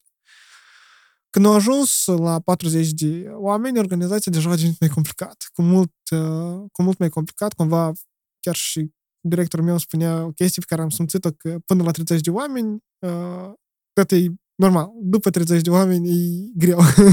Ceea ce am simțit și eu. Um, dar ideea este că, um, la moment, dacă spunem departamentul tehnic, noi am greunat uh, condițiile de intrare, pentru că noi... Care sunt condițiile? Deci, um, uite așa, de obicei, noi, de noi am decis cu timpul să luăm doar de, din participanții de la bootcamp care noi le organizăm o dată, două ori pe an. Da? Deci noi organizăm toamna și primăvara uh, bootcamp-uri uh, în care oamenii vin, învață anumite tehnologii, au teme de acasă, trebuie să realizeze în, uh, cu alți participanți un proiect sub ghidajul unui mentor. Da? Și dacă persoana dată se prezintă bine la bootcamp, el cumva trece basic screening, știi, și noi îl luăm în departamentul tehnic. Da? În departamentul tehnic, deja mai departe cu dânsul să ocupe și îl învață oamenii uh, deja niște chestii de machine learning basic, știi? Pentru că ceea ce învățăm noi la bootcamp nu sunt chestii basic, sunt CV, uh, computer vision sau NLP care poate să mai atragă mai mulți oameni. Dar oricum uh, ei învață să primesc mentorare, doar că noi am înțeles așa o chestie că um, e mai bine atunci când omul deja știe deja ceva skill-uri. De exemplu, noi acum deja cerem ca omul să știe Python. Știi? Adică cel puțin până la programare orientată pe obiecte trebuie să știi. Să nu, noi să nu stăm cu tine să... Nu că ne-ar fi jele, știi? Dar cumva, dacă, de exemplu, am de ales între o persoană care deja știe Python și dorește să facă machine learning și o persoană care dorește să facă machine learning, dar nu știe Python, sigur că o să aleg pe persoană care deja știe Python, știi? Cumva, cerința de bază pentru departament tehnic este să cunoști deja Python, știi? Uh-huh. Um, în depar- restul departamentelor, este mai, mai ușor, cumva, pentru că nu, mai ușor e alt specific, nu e specific tehnic. De exemplu, dacă e HR, depart- dacă da, marketing, da, da, da. De, exemplu, de exemplu, în departamentul de PR trebuie să poți scrie destul de bine texte, pentru că majoritatea sunt copywriter și cumva ar fi bine ca să fie o persoană foarte, foarte creativă. Știi? Pentru că generează idei care și noi să facem. Uh, wow, știi, cumva ar fi, căutăm persoane creative pentru departamentul de PR și, și marketing. Uh-huh. În departamentul de HR trebuie să fii mare parte foarte comunicativă, pentru că trebuie să vorbești cu diferiți oameni, pentru că uh-huh. noi mhm. avem 40 de oameni, fiecare unic în felul său, și trebuie să găsești cumva să comunici cu ei, să-ți placă chestia asta de face recrutare, să poți să ieși din zona de confort, știi, uh-huh. cumva la chestiile date. Cumva noi avem la departamentul tehnic sunt condiții cu mult mai, mai, mai stricte, știi, de intrare, pentru că noi deja avem experiență cu dânsi, dar departamentul de PR și marketing că încă, încă suntem în procesul de definire a lor, știi? Ok, dar dacă revenim la partea tehnică, de exemplu, da. dacă, un, dacă eu vreau să devin uh, membru Sigmatarian, da, membru, Sigma- sig, membru Sigmoid care uh, scrie și învață machine learning, eu trebuie să știu Python și eu trebuie să particip la bootcamp-urile Da, din... da. Ok, Și trebuie să ai rep- o, să, te, să te reprezinți bine la bootcamp, știi, cumva. Că, să fii da, activ, să da, fii, da, uh, să faci cumva, teama să de ai inițiativă, acasă, să faci proiectul ok, să-l faci, mhm, știi, chestia și feedback-ul de la mentor să fie bun. Cumva Mhm. noi cam asta luăm în considerare. Ok. Și deja dacă tu, tu treci chestia dată, deja vii în uh, Sigmoid, timp de 3-4 luni noi învățăm, învățăm basic machine learning, adică cam tot ce ar trebui tu să știi ca să poți mai departe singur să înveți. Mhm. Noi oferim, noi avem cumva un fel de relație Jedi-Padawan, asta Jedi este cumva mentorul și Padawanul este ucenicul, tu la început devii un uh, Padawan și înveți de la Jedi. Uh, la început erau chiar pre- Jedi chiar preda la Padawan, dar la moment noi am înțeles că asta este destul de complicat atunci când tu ai niște proiecte tehnice și încă trebuie să predai. Uh, De asta noi am automatizat un pic chestia dată și am creat curicule interne pentru predare de machine learning, Mhm. știi, un fel de carte pe care îi învață și dacă au întrebări, se adresează Mhm. la Jedi. Dintr-o parte, e- e bun din două puncte de vedere. Asta e faptul că un Jedi poate să iei mai mulți padavani deodată, uh, poate să folosească timpul său liber, mai, mai, mai mult timp liber are, pentru că padavanul trebuie să investească timp și noi deodată vedem dacă padavanul este bun sau nu, știi? Pentru că el trebuie să investească niște resurse pentru a învăța, știi? Nu trebuie să vină doar la, doar la un call, să intre și să uite, știi? Dar trebuie să citească, să repete, Mhm. să facă cumva mai multe. El trebuie să investească o leacă de energie pentru a obține ceea ce dorește. Deci cu mult mai bine merge, cel puțin mie, mie așa mi se pare. Deja, cumva, dacă după ce se termină mentorarea, oamenii sunt invitați să fie puși pe proiecte tehnice. Uh, diferite proiecte, deci fie biblioteci, fie toi, toi, toi projects. Uh, noi aveam cumva despărțim mai departe ca în Castor și Pox, departamentul tehnic. Uh, Castor um, sunt oameni care abia care au terminat examinarea, pentru că după, după, ce, după ce termini mentoratul, ai și un examen pe care trebuie să-l treci. Dacă treci examenul, welcome in the castor. Dacă nu, mai treci încă o dată. uh, pentru că noi cumva terminăm, ne vedem că oamenii termină mentorarea, dar uh, n-au skill-uri încă de studii. Puneau, tot puneau întrebări, nu înțelegeau anumite chestii care eu, eu fiind sigur că oamenii trebuie să lor să le predea, Mhm. știi? De asta și-am creat o curriculă exact, știi? Pentru că știi și, și om trebuie să știe. Um, și după ce în Castor deja faci proiecte tehnice. Diferite biblioteci sau proiecte pe AI, uneori poți scrie alte teme din pentru cartea aceea sau tot ce e legat de ceea ce trebuie să facă departamentul tehnic. Și desigur că trebuie să continui să înveți mai departe, pentru că pentru a trece în Pollux trebuie să mentorezi alți oameni. Deci până la urmă să trebuie și tu să mentorezi un padavan, trebuie să realizezi uh, proiecte pe computer vision și NLP și trebuie, mi se pare cum era, a, să participi la un proiect tehnic. Și apoi deja trecem în Pollux. În Pollux sunt persoanele care cunosc deja tehnologii mai avansate ca Deep Learning, NLP, Computer Vision, care de obicei noi luăm la bootcamp-uri la mentorare pentru că au experiență mai vastă și pot să ajute participanții să creeze produse. Mhm. Ok. Dacă facem un, un zoom out în Mhm. tema uh, machine learning și AI, AI um, ce s-a întâmplat interesant în, în ultimul timp în domeniu? Care au fost inovațiile? Mhm. Ce a apărut nou în domeniu? Deci, uh, să spunem așa, din ce, din ce am reușit eu să, să prind aici colo, este um, Alpha, AlphaFold de la DeepMind. Cumva în biologie este o problemă că noi având, știind um, structura ADN-ului care generează o proteină, noi oricum nu știm cum proteina asta arată în 3D. Okay. Și asta este o problemă foarte importantă pentru că tu trebuie să știi cum arată proteina în 3D pentru a înțelege proprietățile sale. Uh, și este, era chiar mi se pare că 50 years grand prize din biologie pentru oamenii care rezolvau problema dată. Și DeepMind a creat o sistemă, o rețea neuronală, sigur, foarte complicată, AlphaFold, care co- convertește uh, genele astea în structura proteinei. Which is very nice. Altceva ce am auzit este OpenAI. OpenAI sunt minunați prin faptul că ei oferă acces la ceea ce ei fac. De exemplu, dacă DeepMind nu chiar oferă așa de ușor acces la ceea ce fac ei, uh, OpenAI, ceea ce de unde își vine Open, da, oferă acces la diferite endpoint-uri sau diferite IP-uri sau diferite biblioteci scrise de ei care să-ți permite să folosești ceea ce dezvoltă ei, cum facem și noi, de exemplu, Sigma. Uh, e, ultimele lor proiecte mai interesante pe care le țin minte este Codex, care îți permite, tu scrii comentariu unde explici ce trebuie să facă codul și AI scrie Scrie cod codul pentru tine. Da. Mhm. Um, Deja era DALI, care permitea să scrii un text și tu să obții imaginea pe baza textului dat, mi se pare. Da, da, DALI. Tu Tu scrie un câine pe un cub Da, uh, da, și în, apărea. în cosmos, Da. uh, pe un nor și apare tot asta. da, Și da. să apar vreo 15 opțiuni diferite, da, de cum ar putea să ar putea arăta. da. În ultimul timp, în plus, tot mai mult se pune accent pe uh, reinforcement learning. Uh, noi am vorbit despre machine learning, am vorbit despre deep learning, dar nu am vorbit despre reinforcement. Reinforcement learning este tot un domeniu inteligenței artificiale care este care duce machine learning-ul cel mai aproape de inteligență artificială. El reprezintă cumva învățarea sistemei informaționale uh, prin plasarea ei într-un mediu de la care el poate să obțină un feedback despre cât de bine el se descurcă în mediul dat, direct. Cumva nu este tabel sau este o, acolo fișiere și este, și, și este în fotografia dată sau ce este în textul ăsta. Dar este, de exemplu, hai să ne imaginăm o cameră cu... Obstacole, cu, da. da, cu Mhm. obstacole și pe acolo un roboțel. Și el nu știe nimic despre camera dată, dar are capacitatea de a învăța din... Din greșeli. Da, propriu. da, da, Din asta înseamnă- feedback-ul care da. îl primești singur. Yep, Mhm. yep. Și asta se numește reinforcement learning. Uh, păi ei, în ultimul timp, foarte, foarte mult se folosește reinforcement learning pentru a antrena rețele neuronale. Știi? Asta e foarte, foarte interesant. De exemplu, citeam despre, cred că deja știți asta, GPT-3, un Mhm. sistem care poate să generează text pe baza anumitor input De exemplu, ei încearcă acum a, citeam ultimul articol care l-am citit, era că GPT-3 putea să genereze fapte false, uh, poate Fake news, putea, da. da, Mhm, fake news, mhm. putea să fie un pic rude, dar nu că, nu că fake news, dar fapte ireale.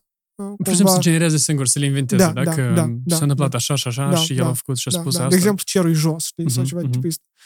Um, și mai era că el putea să fie uneori rude, da, și putea să fie um, discriminare. Discriminare mm-hmm. diferitor entități. Mhm. Asta e ca sau... și în exemplu cu Tai, da? Da, cu Tai da, de la da. Microsoft, care el se învăța de la comunitate Da, și el da. în 24 de ore a venit foarte rasist Da, și da. a fost uh, Oprită. descontinuat Da, proiectul. da, a Mhm. fost închisă. Dar ideea este că citeam că ei au încercat să rezolve problemele astea GPT-3 prin folosirea uh, anotatorilor, a- anotatorilor uh, manuale, adică oameni care citeau textul și identificau că este rude sau Mhm. că este...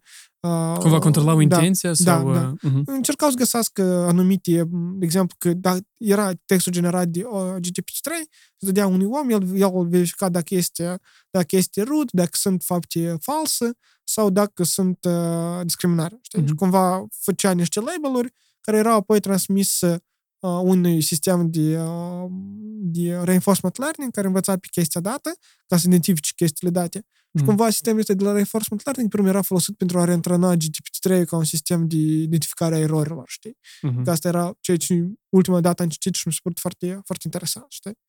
Um, dar cam, cam asta este mm, ceva nou din ce am auzit eu cu, cu din ce reușesc eu între lucru, sigmoid și alte chestii care le-am eu de făcut să citesc pe, pe internet.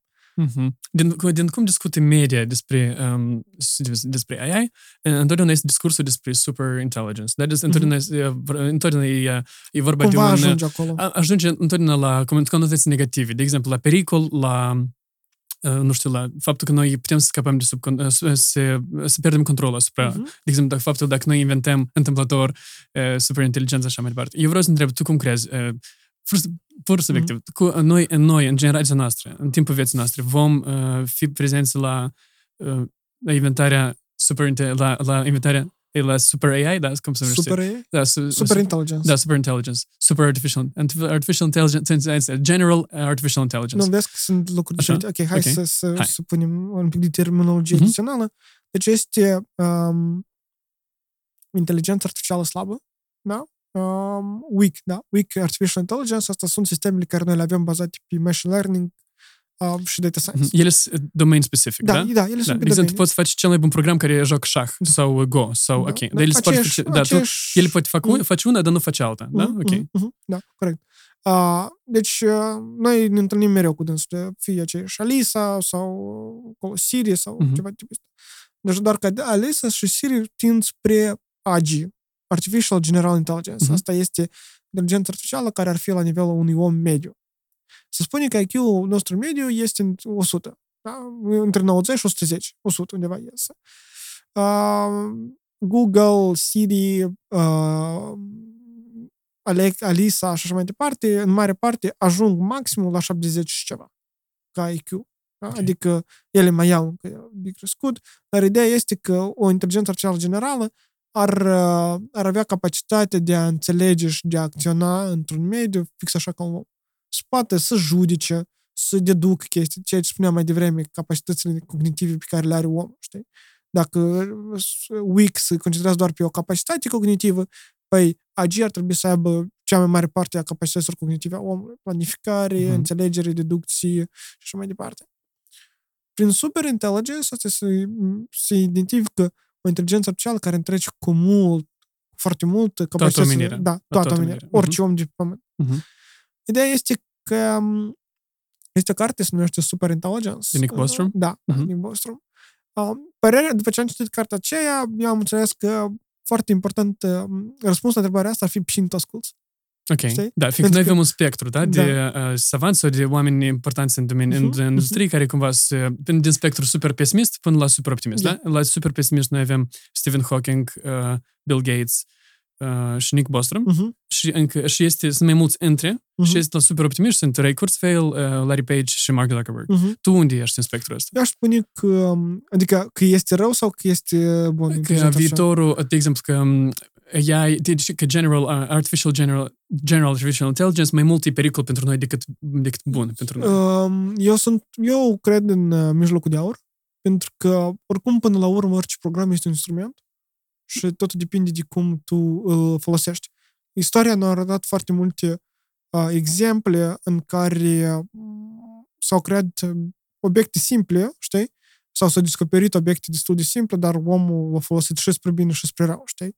Într-un fel, dacă așa te gândești, arma nucleară nu era, este doar un instrument. Okay, dar energia, okay. mai degrabă, hai să spunem așa, da. energia nucleară, da? Pentru că dacă spunem arma, cumva uh-huh. de dați duci la negativ. Okay. Dar energia nucleară nu era. Ea este doar energie, știi? Uh-huh. Ea poate fi folosită pentru uh, alimentarea unui oraș întreg sau uh-huh. unei localități gigantice, dar poate fi folosită și ca bomba atomică. Da? Deci eu cred mai degrabă în cum va dori uh, umanitatea să interacționeze cu, cu, cu instrumentul dat, știi? Pentru că oricum la început va fi un instrument, știi? Dacă îi se vor, hai să spunem, dacă, dacă să fantatizăm, da? Dacă îi se vor pune anumite limitări și dacă omul va ști bine să limiteze să controleze aceste limitări ale acestei superinteligențe, atunci cred că va fi ok. Știi? Ok, deci tu ești pentru control, așa cum face OpenAI, da? OpenAI cumva a fost da. pentru asta și creată, da. pentru controlul domeniului, pentru că, um, cum e filozofia, dacă eu nu greșesc, a fost, noi nu putem opri progresul, dar mm. noi putem cel puțin să-l, controlăm, să-l controlăm, să-l, controlăm, să-l da. frânăm poate câteodată, da. da? da? Ok, deci tu, tu crezi că um, noi vom ajunge în timpul vieții noastre la General Artificial Intelligence, la um, un... Eu sper să ajung. Okay. crezi că nu putem să ajungem? Da, da, okay. da. Dar nu la super intelligence. Nu. Dacă îți luăm când mediul oamenii trăiesc, hai, 70, 70 de ani, mm-hmm. nu cred. Mai, poate nepoții noștri, dar nu cred că în decursul vieții anume super inteligenți care să treacă în orice capacitate om, știi? Okay. Uh, general, poate da, cum am menționat că în mare parte majoritatea motorilor de căutare cam sunt la 70 IQ, da, până la 100, știi? Desigur că nu luăm doar IQ, mai și emotional intelligence și alte chestii care definesc un om, știi? Uh-huh. Dar dacă dar, sunt doar, doar da, doar, doar, doar pe uh-huh. inteligență, pe păi, eu cred că poate, nu știu, poate cel mai, cel mai bune zic în 2050, dar și eu cred că poate mai încolo leacă, știi? Totul depinde, depinde foarte mult și de legislațiile care vor apărea în timp, știi? Ok, pentru că, despre asta vreau să Pentru că deja uh-huh. eu cumva, din câte țin minte, pot să greșesc, că Europa deja cumva impune niște limite, știi, asupra, mai ales cu GDPR-ul care destul de mult blochează Așa. accesul la date de Așa. care tu ai nevoie pentru a antrena modelele astea. Cumva este și un factor care un pic limitează progresul, știi? Dar, oricum, până la urmă, acest AG, să spunem așa, oricum va apări în laboratorul unei companii, pentru că companii mari, pentru că companiile mari au da, resurse financiare. Da, uh-huh. au resurse financiare pentru a uneori poate a întrece aceste limitări sau pentru a crea, nu știu, date sau pentru a obține datele astea mai ușor. Ok, despre, despre Europa, despre China, despre Statele Unite. Deci, um, doi autori, uh, Kai Fu Lee, care și Uh, researcher și, uh-huh. și antreprenor și investor în domeniul startup-urilor uh, care sunt de AI. El, uh, și în Statele, el, a fost, el a fost născut în China, el a trăit în Statele Unite și a lucrat în Statele Unite, uh-huh. după asta s-a reîntors în China, uh-huh. fiindcă a văzut că în, în anii 2010 s-a început un boom a companiilor chineze care da, specializate da, în, da, și în speech recognition și în vision și în speech. Da, Baidu și așa mai Da, da. El, s-a, re- el, a reîntors, el um, s-a întors în China, a investit, a investit și a, a investit în multe, multe startup-uri și vreo, doi- vreo câțiva ani în urmă a publicat cartea um, AI Superpowers, în care el spune da, că citit-o. da, în care el uh, argumentează că sunt doar două supraputeri în AI și asta e doar China și Statele Unite. Mhm. Europa nici nu, uh, nici, Europa nu va are viitor uh, strălucit în, în AI din cauza uh, accesului la, da- la date. Și din Mhm. cauza că uh, Uniunea Europeană foarte mult protejează uh, informația privată, da, Da, informația da. despre fiecare cetățean, dar, dar în contextul, uh, în contextul int- um, art- inteligenței, domeniul ăsta, Tot nevoie. informa- da, informația asta e petrolul, practic, Da, asta e de da. fiul. Și vreau să întreb despre, vreau să vorbim despre, um, uh, despre pe- piața, piața muncii și AI. Mhm. Uh, În, sau Yuval Noah Harari sau Kai Fu Lee spuneau în cărțile lor că um, deja, la moment, noi ave- 45% din uh, joburile din Statele Unite pot fi automatizate. Mhm. Atât acum, dacă noi vrem, noi putem să le automatizăm. Da. Adică capacitatea tehnică este. Mhm. Um, și în viitor, oricum, noi vom uh, înlocui foarte mult, în foarte multe domenii, noi vom înlocui uh, persoane Deja cu facem și algoritmi. acum asta. Noi deja facem acum și asta, se va, asta nu mai va crește, da? Mm. Și um, întrebarea aici ar fi în modul următor. Um, Moldova, în contextul ăsta, cumva e într-o poziție foarte nefavorabilă, fiindcă um, atunci când um, o mare parte a populației va pierde jobul din cauza, va, va pierde job, nu, numai, nu, nu doar că va pierde jobul, dar va pierde capacitatea de a avea un job nou, Mhm. fiindcă uh, pentru, um, pentru a obține job noi vei, vei avea nevoie de foarte multe capacități noi, da? Și gap cumva Da. dintre, uh, dintre um, Ce știași și ce da, trebuie da, să și știi. din, dintre jobul tău existent și dintre viitorul job va fi destul de mare. Um, iată, în contextul ăsta, Moldova are parcă eu, eu este optimistul de mine care vrea să reinvent, dar în cazul dat optimist, pesimistul pierde, fiindcă în cazul în care mulți, mulți, mulți oameni pierd uh, jobul și nu pot să obțină un job nou ușor, uh, sunt doar două căi. Uh, Sau um, uh, statul sus- te susține, sau prin Universal Basic Income, că îți dă bani gratuiți, sau prin Mhm. Universal, uh, Universal Services, de exemplu, îți dă, nu bani, dar îți dă servicii gratuite. Îți dă internet, Cupoane. electricitate, cupoane de mâncare, da? Um, și tot așa. Și a doua, a doua, a doua, ca- cumva, a doua oportunitate sau a doua cale e ca statul să te susțină financiar ca tu să pleci la universitate și să obții un job Mhm. cam actual, da? Fiindcă tu ai pierdut jobul tău. Și mă- eu, sincer, cum, tu cum crezi um, va fi Moldova afectată de contextul ăsta? Adică va, va veni un, mo- un moment în vreo următorii 15-20 de ani în care noi avem atât de multe persoane în Moldova fără job din cauza progresului, că Da. noi avem așa întrebări și așa probleme. Eu cred că noi avem încă destul de mult până la ajunge, până să ajungem uh, cam pentru Moldova asta să fie o problemă importantă, pentru că, în primul rând, este partea asta de emigrare, de uh, cumva, hai să spun așa, majoritatea oamenilor care pot să iei un uh, job high-paid sau uh, un job care include capacități intelectuale înalte, pleacă pe scotare. Ok. Uh, asta și aici și cumva vine și îmbătrânirea populației, da? Și cumva, oricum, eu cred că Moldova mai are mult de chestii dată, pentru că la noi Moldova încă nu e într-atât de digitalizată. Da? Ca să comparăm cu America sau cu, cu, cu alte țări. Da? Cumva, m, de exemplu, m, hai să spunem, nu știu, acolo, mica Irina de la, de la piață, n-a și de, de grabă schimbată cu un robot, pentru că oricum, până la moment, te să cumperi de la, de la dânsa Mhm. uh, legume, fructe. Doi, de la mica Irina, și mai probabil tot cumpără altă mica Maria, care nu cred că să vrei să cumperi de la un robot, dar oricum să vrei să vadă pe uh, mica Irina, știi? Mhm. Adică așa un exemplu cumva destul de absurd, dar uh, un exemplu. Pentru că, unul, este chestia că la noi foarte mulți oameni, întrucât în contextul că este îmbătrânirea populației, mai ales oamenii bătrâni, nu știu să folosească de basic tools în IT. Știi, acolo, un Word, un Excel, un PowerPoint, Achitarea deschid un facturilor online. achitarea Mhm. facturilor online sau uh, multe alte chestii care basic nu le poți face, știi? Și asta cumva, asta cumva limitează companiile din extern să vină aici să aducă produse inovative pentru că ei știu că ei n-ar cine să utilizează. Știi? E ca noi ne utilizăm, da? Noi utilizăm aplicații care pot folosesc AI pentru că pentru noi este comod și pentru că nouă ni mai ușor, știi? Cum, cum, cum spunea o rudă de mea, noi ne-am născut cu telefonul în mână, știi? Mhm. și cumva nou ni, ni comod chestia dată. Mm, Dar să spun că noi vom fi degrabă Afectați, afectați da? de chestia dată, nu cred. Cred că ar mai trebui să mai așteptăm încă destul de mult timp. Unul, prin faptul că în Moldova să vină cumva trebuie cumva reatrași tineretul capabil în Moldova. Hai să spunem așa, pentru că ei vor utiliza produsele astea care uh, vor, uh, ei vor fi gata să utilizeze produse care automatizează un job.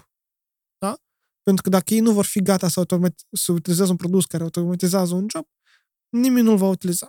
Și cumva m- în MBA de bază spune că tu n-are, n-are sens să faci un produs care nimeni nu vrea. Da? Pentru că se cheltuială de bani. So, eu cred că noi până când suntem safe cu problema dată, știi? Pentru că cumva asta din cauza, hai să spunem așa, um, întârzierii noastre în dezvoltare Tehnologice, tehnologică. ok. Da, cumva, Care are și anumite avantaje, da, de un exemplu? fel de Ok. mic avantaj este. Um, și deși acum se fac mari, mari pași chiar în școli, chiar în instituții publice spre dezvoltarea și digi- digitalizarea um, a Diferitor tot, a domenii, tot și mhm. este în lumea asta, hai să spunem așa. Dar uh, uneori oamenii nu înțeleg că tot, tot moldovenii rămânem. Știi, și cumva oamenii care sunt mai în vârstă, oricum mai greu o să facă chestia dată. Știi? Cumva nu o să schimbi asta după un curs, știi, de educație digitală. Nu o să schimbi asta după, uh, nu știu acolo, niște lecții online de educație digitală. O să schimbi asta după ani și poate chiar trebuie să treacă o generație sau două, știi? Pentru că noi să ajungem ca noi să fim mai digital, destul de digitalizați ca problema asta măcar să poată să primească o sămânță. Știi? Ok, dar cum tu crezi, eh, ce domenii din Moldova precis trebuie, trebuie să fie acoperite cu machine learning? Uh-huh, uh-huh, uh-huh. Iată, agricultura, de exemplu. Tu ești de acord că, sau ești de acord, ești pro sau contra, sau, nu, nu, nu, nu pro sau contra, dar tu ești de acord că noi avem nevoie de mult mai multe, nu știu, eh, inovații, de exemplu, machine learning în agricultură, Da. referitor la um, ce, ce domenii în afară de agricultură tu crezi că trebuie, să, Hai, trebuie să fie Permite să acoperite? mă gândesc un pic. Mhm. Uh, deci, uite, pentru ca un domeniu, ca dom- data science poate să vină într-un domeniu, trebuie să existe câteva m, condiții. Unul, asta este capacitatea domeniului dat de a genera o cantitate enormă de date. Uh, doi, trebuie să fie domeniul dat să aibă un oarecare business logică. Pentru că tu ai nevoie de o bază oarecare prin care tu să transformi uh, logica după care acționează anumite persoane în anumite domenii în formule matematice. Deci este nevoie de un fel de business logic, știi? Um, volume mari de date, business logic și, desigur, că asta trebuie să fie cerut. Din nou, nu are sens să faci ce și nimeni nu vrea. Um, hai să spunem, hai să ne gândim cine de la noi din Republica Moldova poate să, hai, cel puțin genereze un volum mare de date. Da? Uh, noi am vorbit de um, telecomunicații, dar deja companii de telecomunicații deja fac Transportul machine learning. generează multe date. Transportul Ar, ar putea genera ar multe putea date. genera Ar putea. multe date, Mhm. dar trebuie, este nevoie de, de investiții, știi? Mm, hai, hai, hai un pic să mă mai gândesc. Trebuie medicină. Adică medicina ar fi foarte bine dacă noi am face chestia dată, știi? Um, deci, în medicină se generează foarte multe date. Analiză, uh, control medical, uh, pacienți, uh, când vine pacientul, când pleacă, uh, înregistrările medicilor, notițe, ce medicamente, da? deci un volum foarte mare de date să se generează, dar nu cred că undeva se păstrează. Știi, asta e problema. Ok. Că el nu se păstrează undeva, el nu devine static, pentru că tu ai nevoie că datele să fie statice, ca tu să poți întrena un model de machine learning sau niște sisteme inteligente. Utilizatori avem, cerința este, toți, toți bolim, oamenii spun, spune că noi, de fie, noi bolim cel puțin de două ori pe an, în statistică, deci cel puțin doi ani. În plus, nu multe probleme sunt cronice, asta înseamnă că ele revin, știi, uh, sau, plus, dacă luăm faptul că este îmbătrânirea populației, deci apar mai multe probleme Mhm. de sănătate, deci avem utilizatori și este demand, știi? Business logică tot este. Mm, Sunt milioane de cărți de medicină unde explică cum asta se face. Sunt sute și mii, cred că milioane din nou De de articole. spitale, Mhm, da, mhm. de articole de spitale care au niște sisteme de business cum ele lucrează, știi? Um, deci, eu aș crede că în medicină s-ar putea foarte bine. S-ar putea dacă noi am putea chestia colecta datele și păstra datele. Da? da, și păstra Deja- datele, da. Um, digital, dar, da, trebuie să fie de anume digitalizarea medicinei. Dar, din nou, este faptul că în medicină, de obicei, la noi în țară, rămân oameni nu foarte mulți și ei, de obicei, sunt de bătrâni. Știi? Cumva, tot sunt factori care să trebuiască de lucrat, piste, de sărit, de încercat, de ameliorat, știi? Cumva, ca... Pentru că este, este așa o chestie în startup-uri și în dezvoltarea produselor, este uh, perioada de, nu adop, adoptare, De a adopție, da? de adopție a Mhm. produsului, știi? Adică tu ai Ah, creat După produsul, curba, curba da, produs, ok. Da. Mhm. tu ai A creat un început produs. inovatorii, după asta early, early Da, adopters, după early asta first adopters, majority, yeah. late majority, Yep, după yep. asta laggards. Asta se numește diffusion of innovation. Da. Uh, pentru că dacă gap este să fie foarte mare, da, ok, noi inovatorii creăm produsul, ne luăm niște tineri early adapters care din medicină, știi, studenți la medicină sau nu știu cum, ei acceptă produsul, da, dar pe vine ceas. Gap-ul uh-huh. ăsta între majoritatea care lucrează deja în industrie și cum noi putem să motivăm oamenii ăștia să, uh-huh. să iei uh-huh. chestia asta, știi, să iei produsul dat.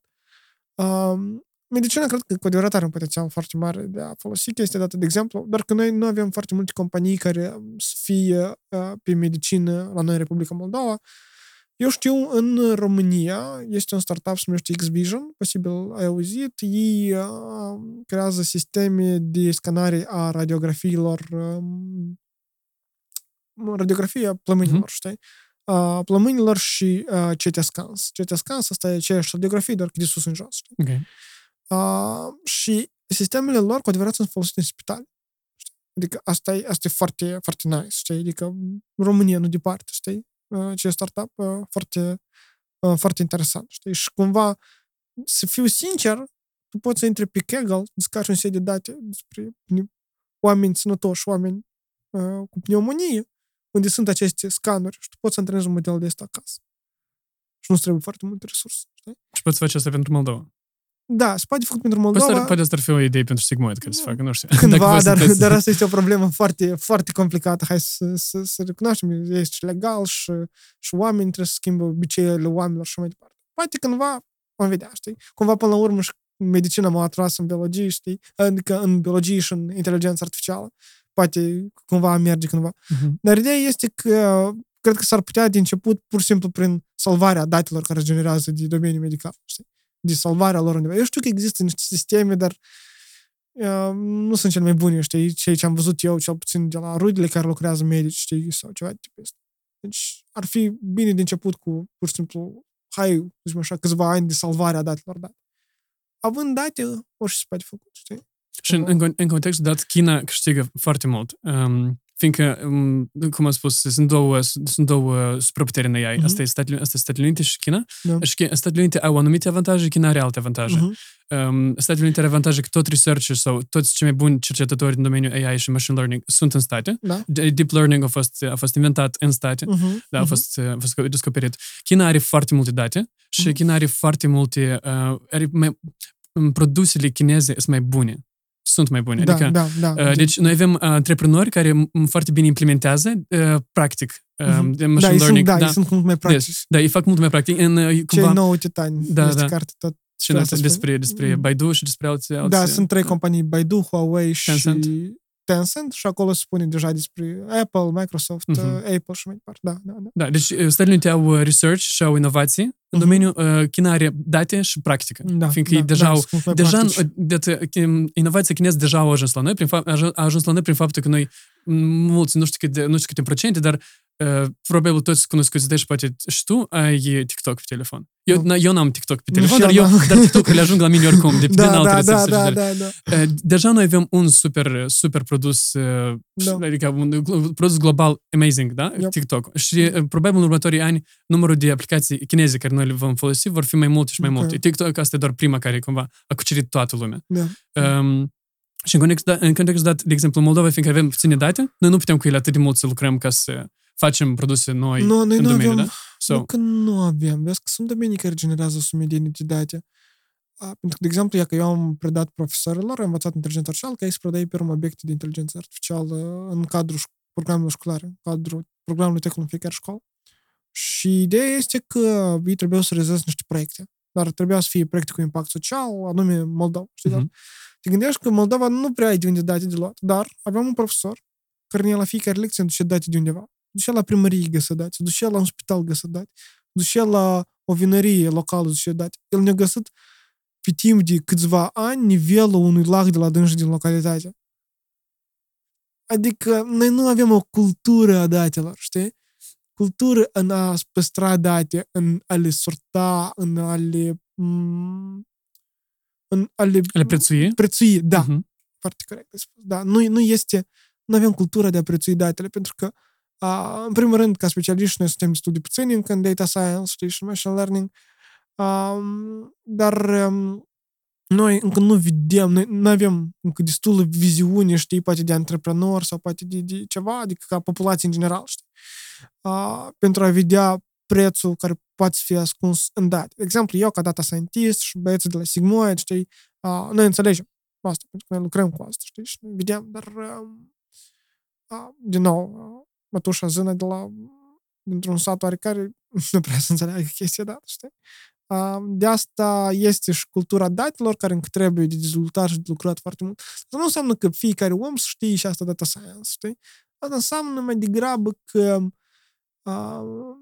că, de exemplu, chiar și lucrătorii care lucrează cu data input, știi? Și sunt oameni care lucrează la așa profesie. Știi că e foarte important ca tu să pui datele cele normal acolo, știi? Să nu faci greșeli, uh-huh. știi? sau diferite centre sau organizații să aibă cultura de a salva înregistrările lor. Trebuie să înțeleagă că poate acum nu, da, dar poate peste vreo câțiva ani după acumularea anumitor date, ei poate să aducă un data scientist în companie și să creeze un nou produs de la zero, știi? Să se automatizeze un proces. Știi? Dar până când asta încă nu este. Asta deja... Cumva și noi la Sigmoid asta încercăm să facem, știi? Încercăm prin, prin faptul că arătăm ce este posibil uh-huh. să faci, știi? Noi încercăm să trezim interesul atât în oameni cât și în companii, știi, dar, dar de a face chestia dată, știi? Dar încă, încă mai este încă mult lucru la, mm-hmm. la chestia dată. Ca oamenii să înveți să mhm. prețuiască data. parcă noi suntem, nu, ca țară nu suntem destul de data-driven. Da, nu noi mai avem foarte mult până la data-driven. Majoritatea organizațiilor de la noi în Republica Moldova nu sunt data-driven, ca, data-driven care au data scientist, știi? Tu poți să ai un data scientist, dar tu să nu fii organizație data-driven. Pentru că de ce? În mare parte, um, în majoritatea companiilor, nu zic în toate, dar în majoritatea companiilor există un data scientist pe întreaga companie. Da, mai sunt data analiști, data engineers, știi, și mai departe. Deci sunt foarte puțini comparații cu departamente gigante și de, de development, știi, sau de testing. Desigur, asta e motivul este pentru că nu sunt așa de multe proiecte uh, care vin uh, din afară, pentru că majoritatea companiilor la noi stau pe outsource până la urmă.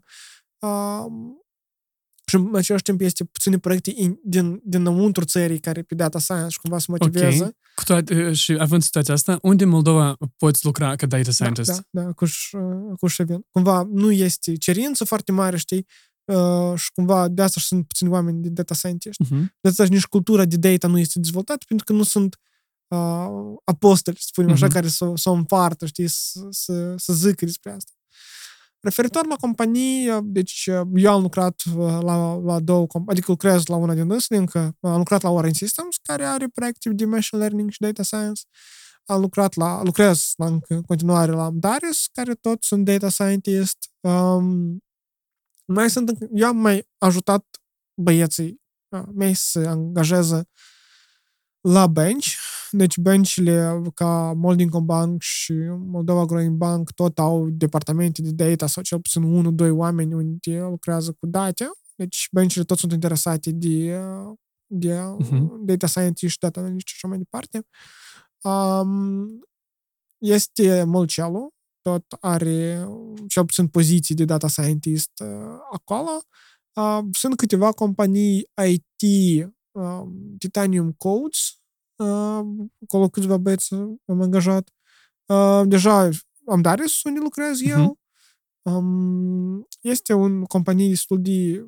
Adică nu cunosc foarte mult despre ea, dar știu că un băiat de, de nostru lucrează acolo, în Tagle de ei. Dacă am pronunțat bine numirea, tot fac proiecte interesante, știi? Nu cunosc foarte multe, dar fac proiecte interesante. Din ceea ce am văzut uh, ce face. Um, uh-huh. Mai sunt poziții de data engineering, cumva mai mult companiile până când, de exemplu, Yandava mai mult se bazează pe data engineering decât pe data science, presupun că ies mai ieftin de aici să iei data engineering decât data science. Și până când alte companii nu pot să-mi amintesc. Ok, dar care e range de salarii, de exemplu, pentru data scientist în Moldova? Sau, de exemplu, dacă luăm țările vecine sau Europa, Statele Unite, dar să începem cu Moldova. În Moldova, un data scientist, care e range de salariu? Ce puțin de la Um, sunt de la câteva sute de euro până la câteva mii de euro. Până la câteva mii de euro asta 3-4 sau cât? Până nu ajunge la 10.000 de euro, adică la 10.000 de euro încă nu ajunge. Hai să spunem așa, poate până la 4-5.000 de euro. Uh-huh. Așa. Um, dar asta trebuie să fii senior, senior, ca să ajungi la maxim. Um, și, dar pe hotare e cu mult mai bine plătit. Adică dacă, de exemplu, să la sisteme care îți arată salariile psihotare, mm-hmm. acolo e, pe lună ajunge și la 10.000, știi? Ceea ce nu cred că degrabă o să fie în Moldova. Uh, dar cam așa e realitatea. Ok, tu ai, având um, cumva situația financiară rezolvată, de exemplu, primești atât cât tu vrei să primești, mm-hmm. tu um, ai vrea să continui um, să studiezi, să lucrezi în AI peste hotare sau tu vrei să rămâi, de exemplu, ai un fel de misiune să faci asta în Moldova, o misiune uh, umanitară, da? de eu, caritate. Eu, eu vreau să rămân în țară, uh-huh. adică chiar și dacă să lucrez uh, doar remote la companii, poți să lucrezi remote la companii psihotare, pentru că lucrând într-o companie de outsource, oricum până la urmă asta faci într-o oarecare uh-huh. măsură, știi? Adică mine nu mă deranjează chestia dată. Dar am ales să rămân în Republica Moldova. Uh, pe mine mă urmează încă să fac uh, masteratul și PhD-ul, deci presupun că ele tot vor fi remote dacă își aleg o universitate de psihotare. Dar cumva pentru mine am decis că să rămân în Moldova pentru că din mai multe puncte de vedere. Unul, asta e dacă nu eu, atunci cine? Știi? Adică, de ce nu? Știi? Dacă tu ai capacitatea de a încerca să faci chestia dată, pur și simplu ei și faci chestia dată. Doi, uh, nu hai să recunoaștem că nu e așa de rău în Republica Moldova, mai ales dacă, mai ales dacă lucrezi în IT. Cumva, nu, nu mori de foame, poți să, să, să asiguri un acoperire deasupra, deasupra casei, deasupra capului, știi? Uh, poți să asiguri să mergi undeva, să faci ceva, să, să te plimbi, da, să călătorești. Da, adică nu e așa de rău ca, ca IT-șnic în Moldova, hai să uh-huh. spunem așa. Um, desigur, dacă tu alegi alte domenii, e mai complicat. Da? Dar uh, nu e așa de rău. Știi? Adică poți să tragi destul de bine în, în Moldova dacă nu, trebuie de cap și să ai mm, dorința de a lucra și de a învăța. Știi? De asta și cumva eu am decis să rămân în Republica Moldova. Și eu cred că, în plus, încă eu cred că în Republica Moldova eu am cam multe chestii care pot să le fac, știi, pentru, și pentru binele meu, dar și pentru binele societății, în oricare măsură. Mhm. Cum, dacă lucrurile merg uh, așa cum tu vrei în viitor, de exemplu, mergi pe planul tău, tu cum vezi uh, Moldova din viitor, de exemplu, Moldova de peste 10-15 ani, cum o vezi? Cum vrei, sau cum vrei ea să arate? Aș dori să o văd ca ceva foarte tehnologic dezvoltat, știi, și, și așa mai departe. Dar uh, eu cred în viitorul Moldovei. Adică, dacă n-aș crede, n-aș face nimic, știi? Cumva este așa, zical, știi? dar um, nu cred că noi să avem un progres, știi, un boom cum a fost cu .com sau, sau alte cum a fost psihotarea, da? Pentru că noi mai avem încă să în viteză. Dar, dar în ultimul timp, știi, deja de ultimii doi ani de când conduc Sigmoid, cumva făcând cunoștință cu diferiți oameni și diferite uh, organizații, diferite proiecte care apar la noi în Republica Moldova, totuși sunt optimist. Uh, pentru că eu văd schimbări, eu văd o leacă noi mergem după cum, dacă ai citit uh, From Zero to One, uh-huh. vreodată carte dată, noi mergem o leacă după sistemul chinez.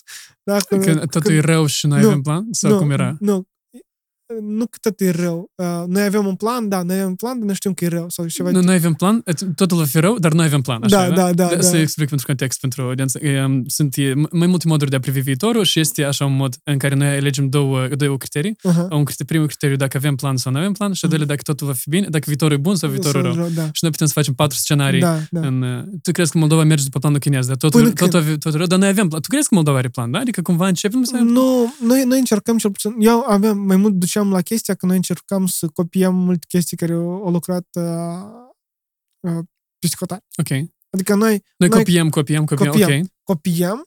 Uh, cumva asta este bine pentru că tu poți să folosești de experiența altora, uh-huh. știi? Uh, dar trebuie să lași loc și pentru leac de inovații, dar eu văd și inovații la noi tot există. Știi, de exemplu, făcut cunoștință cu diferite, diferiți uh, nu știu, persoane care au deschis startup-uri aici în Moldova sau au deschis companii sau totuși văd un pic de inovație este, știi? Poate încă este destul de puțină la moment, știi? Uh, dar eu cred că cu timpul va crește. Poți menționa câteva companii care vezi inovație? Uh, sau poate echipe? Așa, trebuie să mă gândesc. Sigmă îți spune? Da. Așa, unde eu am văzut um, tare, tare, tare, tare multe inovații. Adică nu, nu pot să, să-mi amintesc la moment. Uh, Baby Moon, se pare uh-huh. că se numea un produs care pentru a avea grijă de copii, Mhm, Pentru părinți. da, pentru părinți. Mi se pare că chestie destul de nice. Ca un fel de radio neanea, da? Cum era înainte, da? Dar cumva parcă mai inteligentă, știi?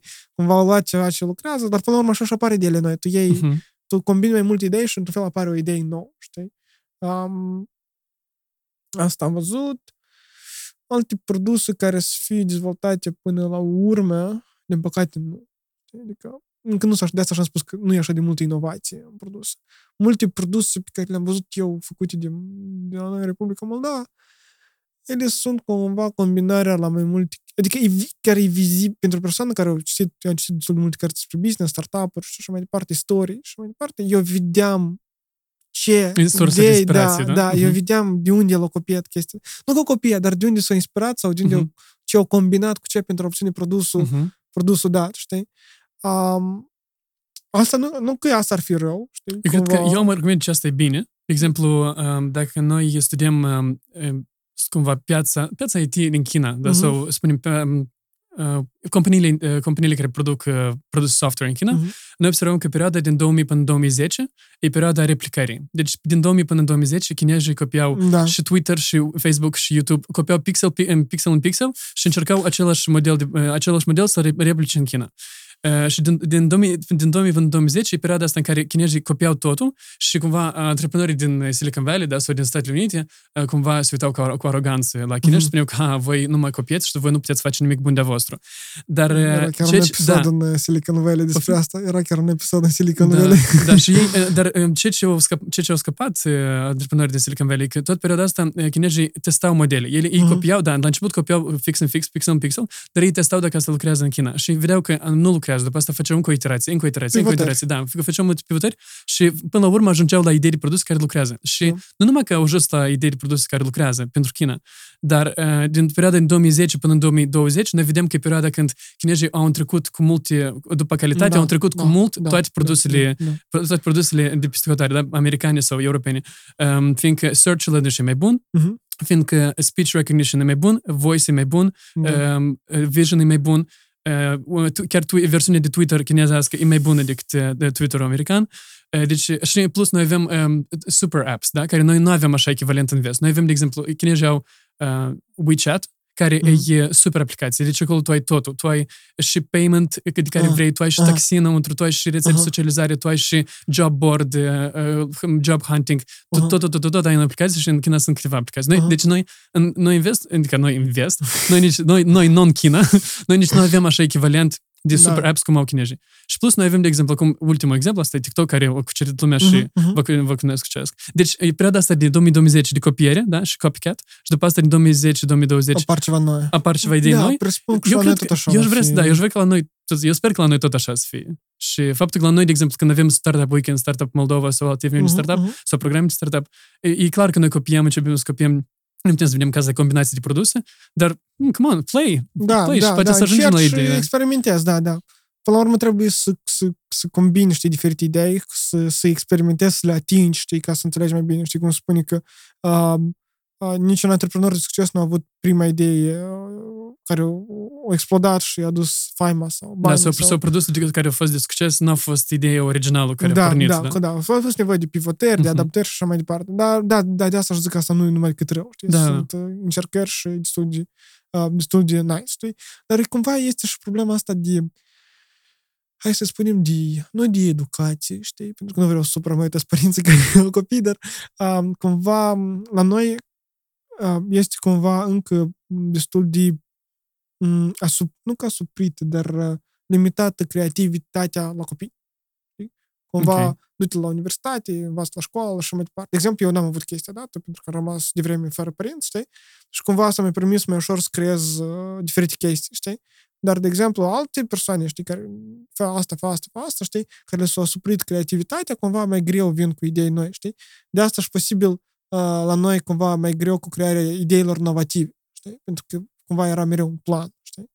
Cumva fă ca dânsul sau uite la dânsul, știi? Mhm. Cumva, cred că asta Mhm. tot cumva influențează, Ah, știi? ok. Faptul că tu nu poți să alegi altă cale decât acea normă, da? Școală, universitate, Mhm. job. Mhm. Um, asta te limitează în gândire și faptul că tu nu poți asta încerca nicăieri, da? Adică tu Da, cumva în alt domeniu tot se replică. Da. Ok. Da, um, Și tu, um, cum crezi? Și, um, ce ai vrea tu ca fiecare persoană să facă ca viața, viața aici să fie mai bună, viața Moldova? Adică, ce ar fi, poate așa o idee, că ar fi bine ca noi, în fiecare, ca noi fiecare să facem X, uh-huh. ca noi toți ne simțim mai bine în Moldova, e acum. Um, eu aș spune, de, de oarecare timp în urmă, eu am, nu, nu, nu, nu reușesc să fac asta în fiecare zi, da? dar um, când, când mi-amintesc să fac, pentru că nu, nu fac asta, nu am ceva care să-mi amintească să fac chestia asta, pur și simplu, de cursul zilei mi-amintesc că trebuie să fac chestia dată. Uh, eu fac un lucru foarte simplu, eu mulțumesc pentru ce ieșeam. Eu mulțumesc pentru că, ok, sunt viu, știi, am grijă spre casă, am lucru, am oameni dragi în familie, am oameni dragi, știi, în jurul meu care îl pasă de mine și au grijă de mine. Uh, și eu mulțumesc. Pentru că odată ce tu începi să mulțumești pentru ceea ce tu ai, dar să nu te plângi pe ceea ce nu ai, tu înțelegi cât de norocos și cât de, um, cât de, cât de bun este lumea cu tine, de fapt, știi?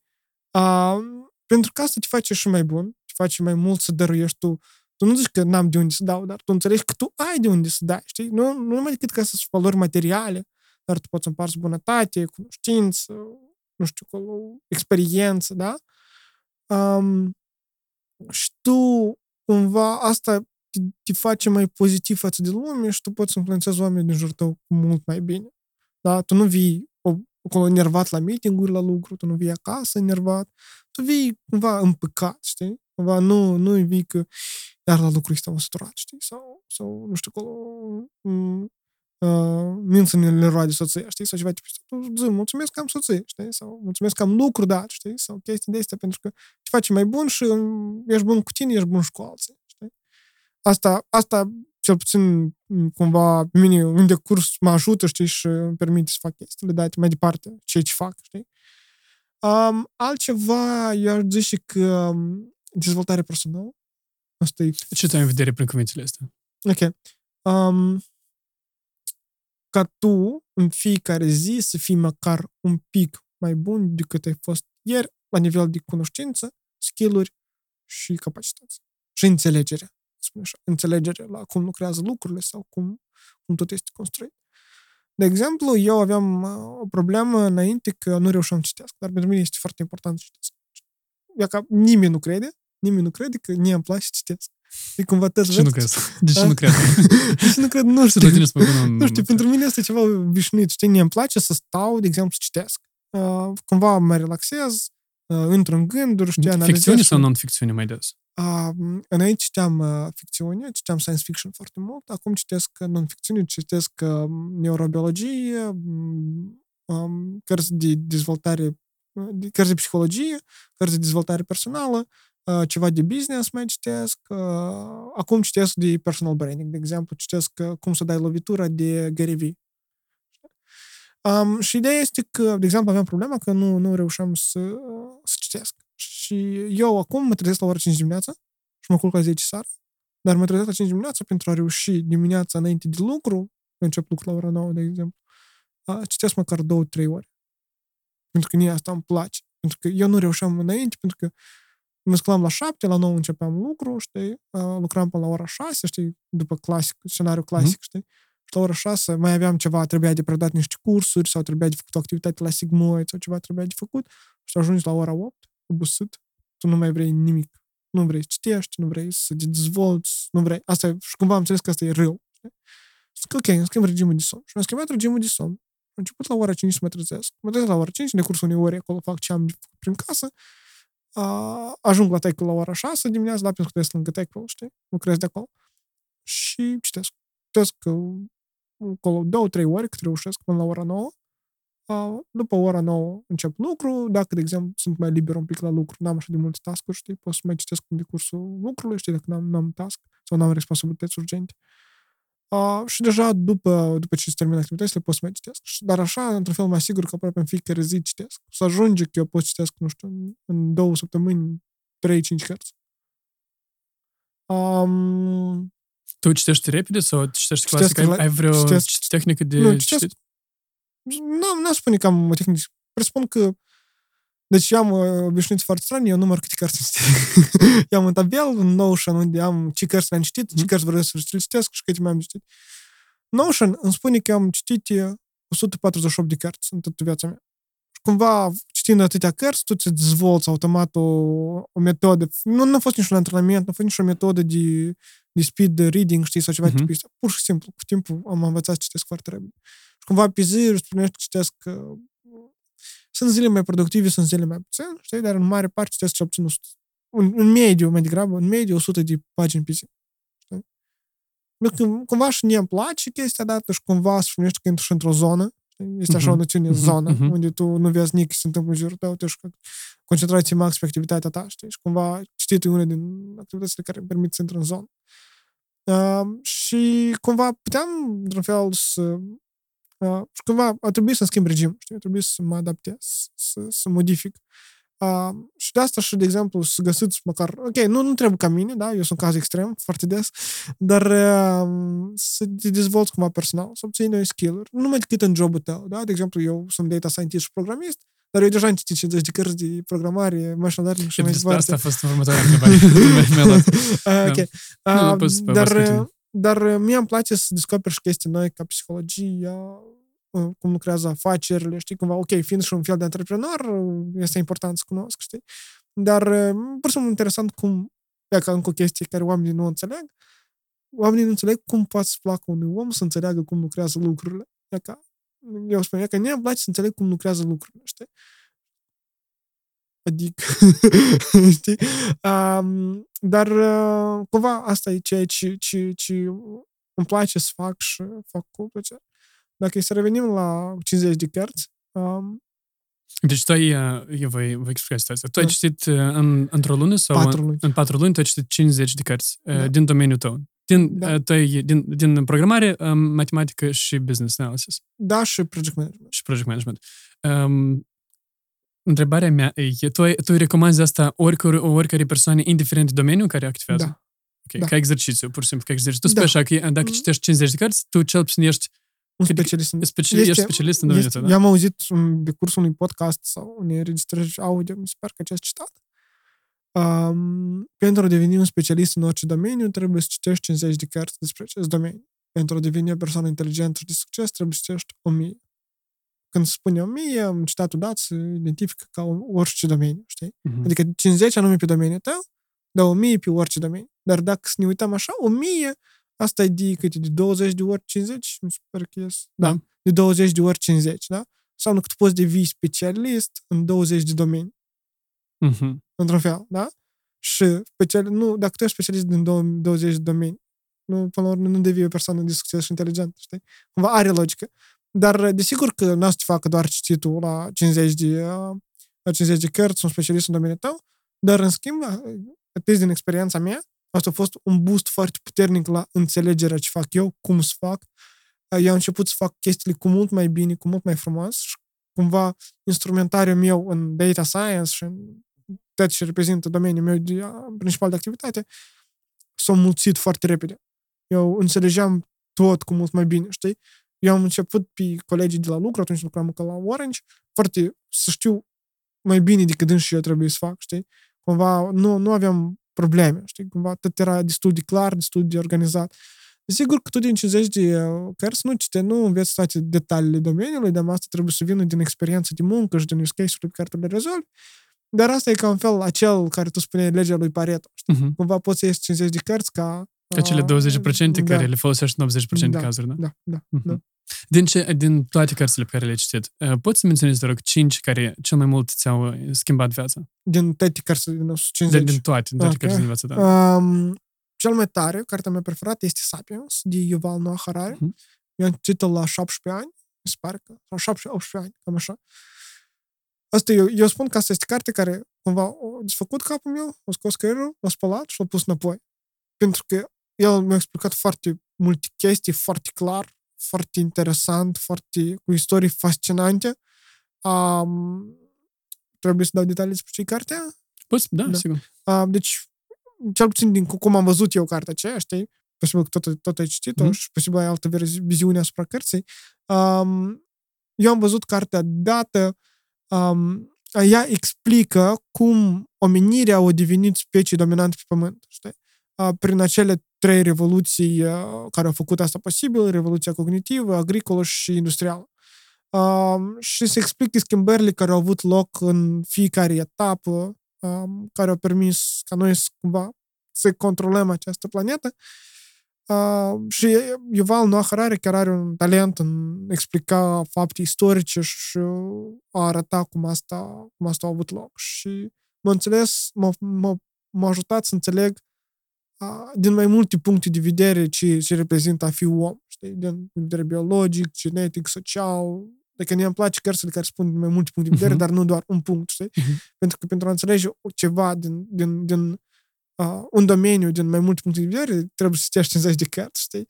Dar, dar atunci când o carte îți oferă uh-huh. viziune asupra mai multe cărți, este foarte nice. De exemplu, am cartea Behave, încă n-am reușit să o citesc, am început de Sapolsky? De Sapolsky? Da, mi se pare că da. Okay. da. Despre uh, ce ne face noi să acționăm, mi se pare că da.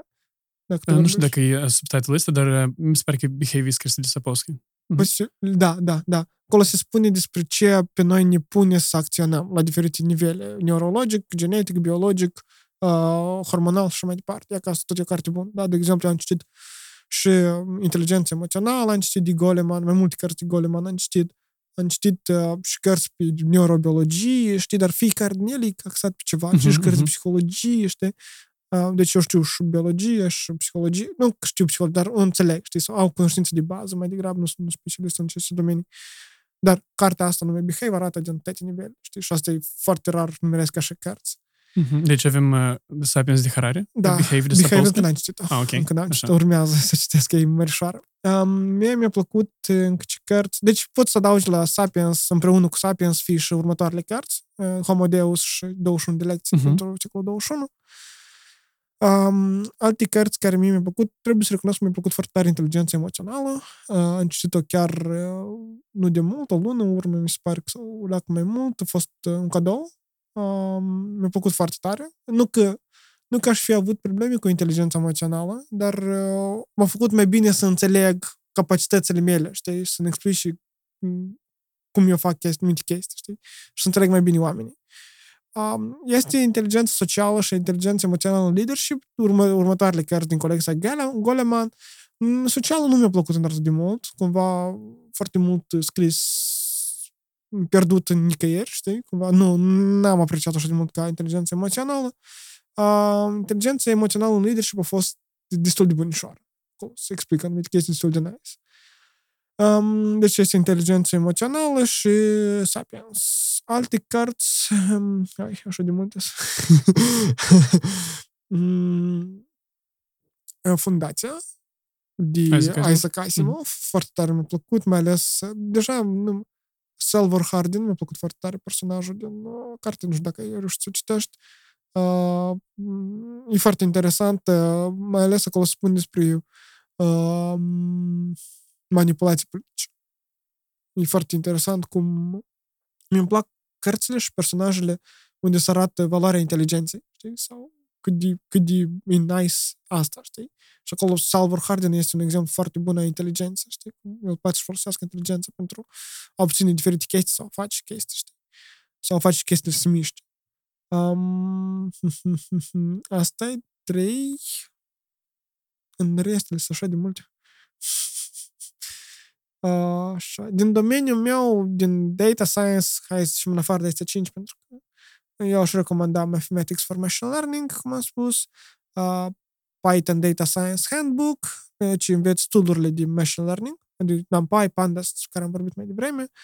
Uh, referitor la deep learning, aș, aș recomanda cartea Deep Learning de uh, Francis, Francis, nu știu, e autorul care a scris chiar așa un framework de, uh-huh. de deep learning foarte nice.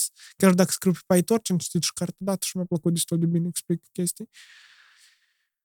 Hmm, ce am mai citit eu? V-am, v-am master algoritm, asta e ceva între tehnică și între non-tehnică. va explică diferite tipuri de algoritmi cum lucrează non-tehnic. Uh, Naked Statistics, o carte foarte bună pentru a înțelege statistica, pentru că am ajutat lecțiilor de statistică, просто, nu știu, pot să mor de plictisală, dar autorul are o harismă și o metodă um, în umor să folosească de statistică, tu nu poți să nu iubești cartea așa. uh, Naked Statistics se numește. Mhm. În rest, în rest, ce cărți am mai citit eu mai interesante? Uh, Biografia lui Elon Musk, asta e a patra, aș Mhm. putea să spunem. Uh, trebuie să recunosc, sunt într-o oarecare măsură un fan al Elon Musk, dar nu, nu, nu, nu accept tot ce face el, știi? Nu, nu e chiar fanatism, fanatism. Îmi place uh, anumite chestii pe care le face în, în antreprenoriat și în uh, ce fac companiile sale. Uh, Ceea ce face el în afară, chestia asta deja e altă întrebare, știi? um, asta era... Ah, și Shudog. Și da, ok. Shudog foarte film tare night, mi-a ok. plăcut. Uh, minunat cartea asta. Eu, eu citeam, eu nu putem să mă opresc să citesc. Cam, cam astea sunt cinci cărți care mi cel mai tare mi-a plăcut și au rămas... A, Artificial Intelligence, One Modern Approach, dar e așa de groasă și nu cred că oamenii să o citească. Cred că cineva din audiență poate să citească tot. da. A, Asta sunt cinci. Da, Vasile, îți mulțumesc foarte mult pentru discuție Plăcere Sper că fost din s-a partea mea. și Succes! see you next time. Bye bye.